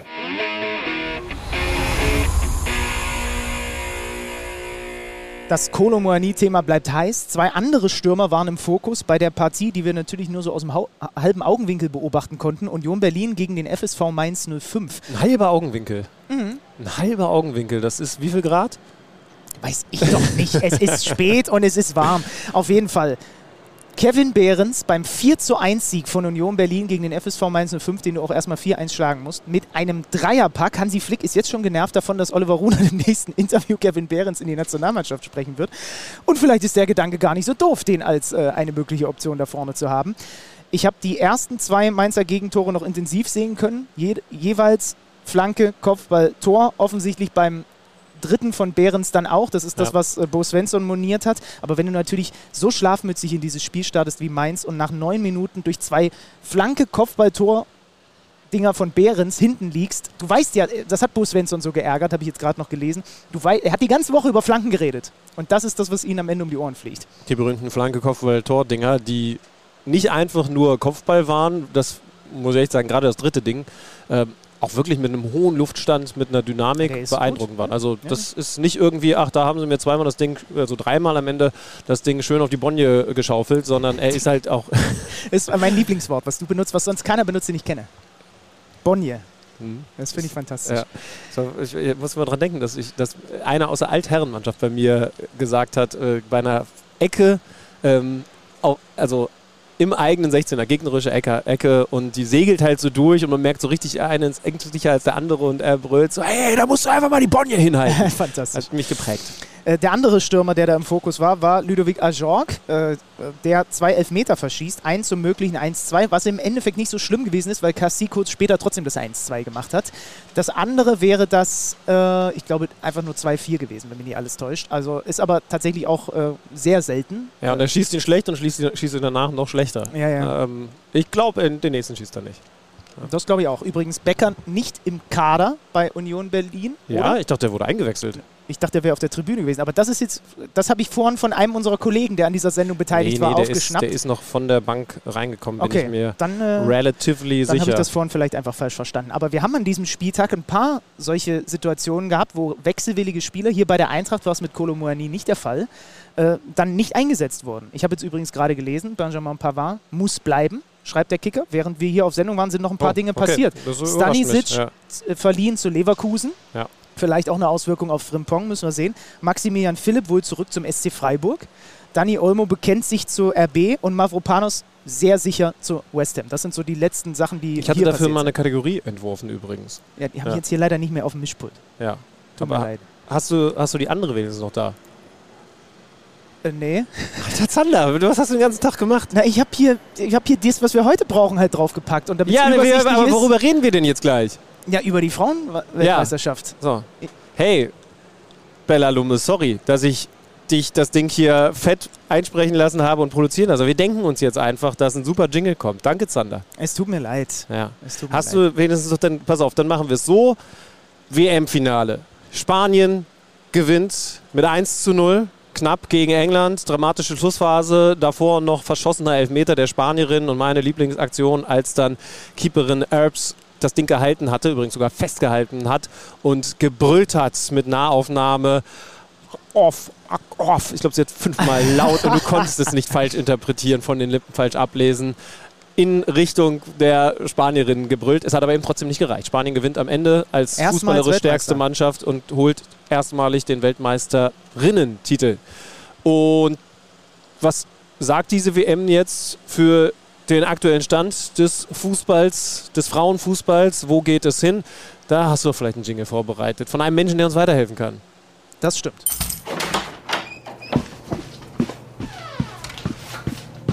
Neues aus dem Datenkeller. Präsentiert von Tipico Sportwetten.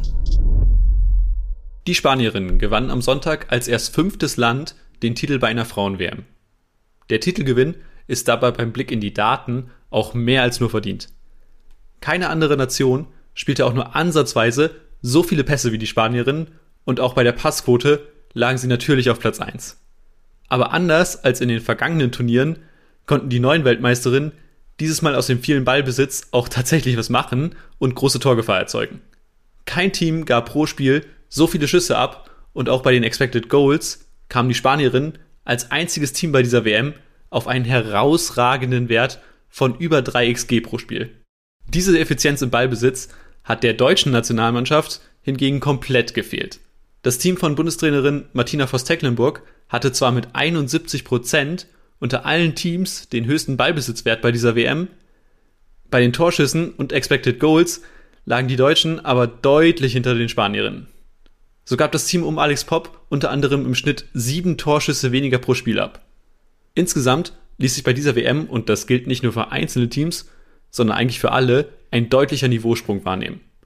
So war es sicherlich die ausgeglichenste WM bei den Frauen bislang. Dafür spricht auch, dass so wenig Tore pro Spiel bei dieser WM gefallen sind, wie bei keiner anderen Ausgabe des Turniers. Wenn ihr euch, so wie ich eben auch, nach dieser WM vom Hype um den Frauenfußball habt anstecken lassen, dann schaut doch einfach ab dem 15. September bei The Zone vorbei. Denn ab dieser Saison zeigen wir euch alle Spiele der Frauenbundesliga live auf The Zone und das kennt ihr ja schon aus der letzten Saison, die UEFA Women's Champions League zeigen wir euch ja sowieso. Bis es soweit ist, geht es aber erstmal bei den Herren in der Bundesliga weiter und da tritt der Spitzenreiter aus Stuttgart am Freitag bei RB Leipzig an. Für Tipico sind die Schwaben dabei trotz der aktuellen Tabellenführung ganz klare Außenseiter mit nur einer 6,5er Siegquote. Ab 18 Jahren erlaubt nach Whitelist. Es besteht Suchtrisiko. Hilfe unter buwei.de. Neues aus dem Datenkeller. Präsentiert von Tipico Sportwetten. Danke, Freddy Tappe. Das also, ich werde an die, äh, jetzt an dieser Stelle, einfach weil ich das nicht auf mir sitzen lassen kann, werde ich nochmal den Jingle zur Frauen-WM reinschneiden. Nachträglich. Wirklich. Werde ich tun. Genau hier Find an ich- dieser Stelle. Ja, hat Bella verdient, finde ich gut. Die Weltmeisterschaft in Australien und Neuseeland. Ja. Und ich habe ihn übrigens gebastelt, also insofern, ja. Aber transfermäßig brauchen wir keinen Jingle mehr. Glaubst du, dass da noch irgendwelche ganz neuen Sachen passieren? Ja, ich glaube, es ploppt noch irgendein Sechser bei den Bayern auf, den noch keiner Glaubst auf dem Schirm wirklich hat. noch? Ja. Nein. Nein. Jetzt nach, nach allem, was ich jetzt wieder gelesen habe, letzte Woche habe ich gesagt, hol, holen sie nicht. So, aber jetzt irgendwie, ich weiß nicht, irgendwas, ich, irgendwas in mir sagt, dass da noch irgendwas schwelt. Wow. Und auf der anderen Seite hat man gleichzeitig gelesen, dass, dass es genug Tendenzen im Verein gibt, die sagen, nee, nee, wieso, wir haben doch Kimmich, Goretzka, Gleimer, was, will- was willst du eigentlich, Tommy? Wie lange ist es denn her, dass, dass wir darüber gesprochen haben, dass er gesagt hat, ja, ich muss mich jetzt so langsam nochmal an die Leute, die ich da zur Trotzdem, Verfügung habe, gewöhnen?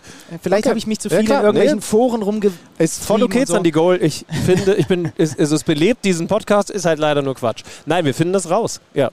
Kicker-Manager-Spiel können wir noch nicht auflösen. Oh, nicht, und die haben so abgeliefert bei mir alle. Ja, Oh, ich glaube trotzdem ist es nur eine Momentaufnahme. Dein Team wird komplett in sich zusammenfallen, wenn die ersten Verletzungen, Sperren oder auch Verkäufe oder so kommen. Ja. Ich finde den Rahmen zum, zum Podcasten irgendwie ganz nett. Das Ja. können wir gerne mal wieder machen. Und äh, mir bleibt an dieser Stelle nur noch zu sagen, Alexander, wir werden uns jetzt eine Weile beim Podcast nur noch virtuell sehen. Stimmt, ja. Denn morgen besteige ich den großen Eisenvogel und äh, also, das klingt nach einer ganz ähnlich, äh, ekelhaften Pornokategorie. das solltest du ausführen. und fliege gen Japan und werde die nächsten Podcasts mit dir aus zu Beginn Okinawa aufzeichnen, weil dort Die die. Basketballnationalmannschaft in der WM-Vorrunde spielen wird. Äh, Ja. Das äh, mit sieben Stunden Zeitunterschied zwischen uns wird eine Herausforderung, werden wir aber auch meistern. Ja, wird, wird, wird tricky, kriegen wir hin. Kommende Woche dann mal eine Folge, das ist zumindest die aktuelle Tendenz, mit uns beiden ausführlicher. Sollten wir vielleicht auch mal diese erste Kategorie äh, ausprobieren? Also zum ersten Mal die neue Kategorie.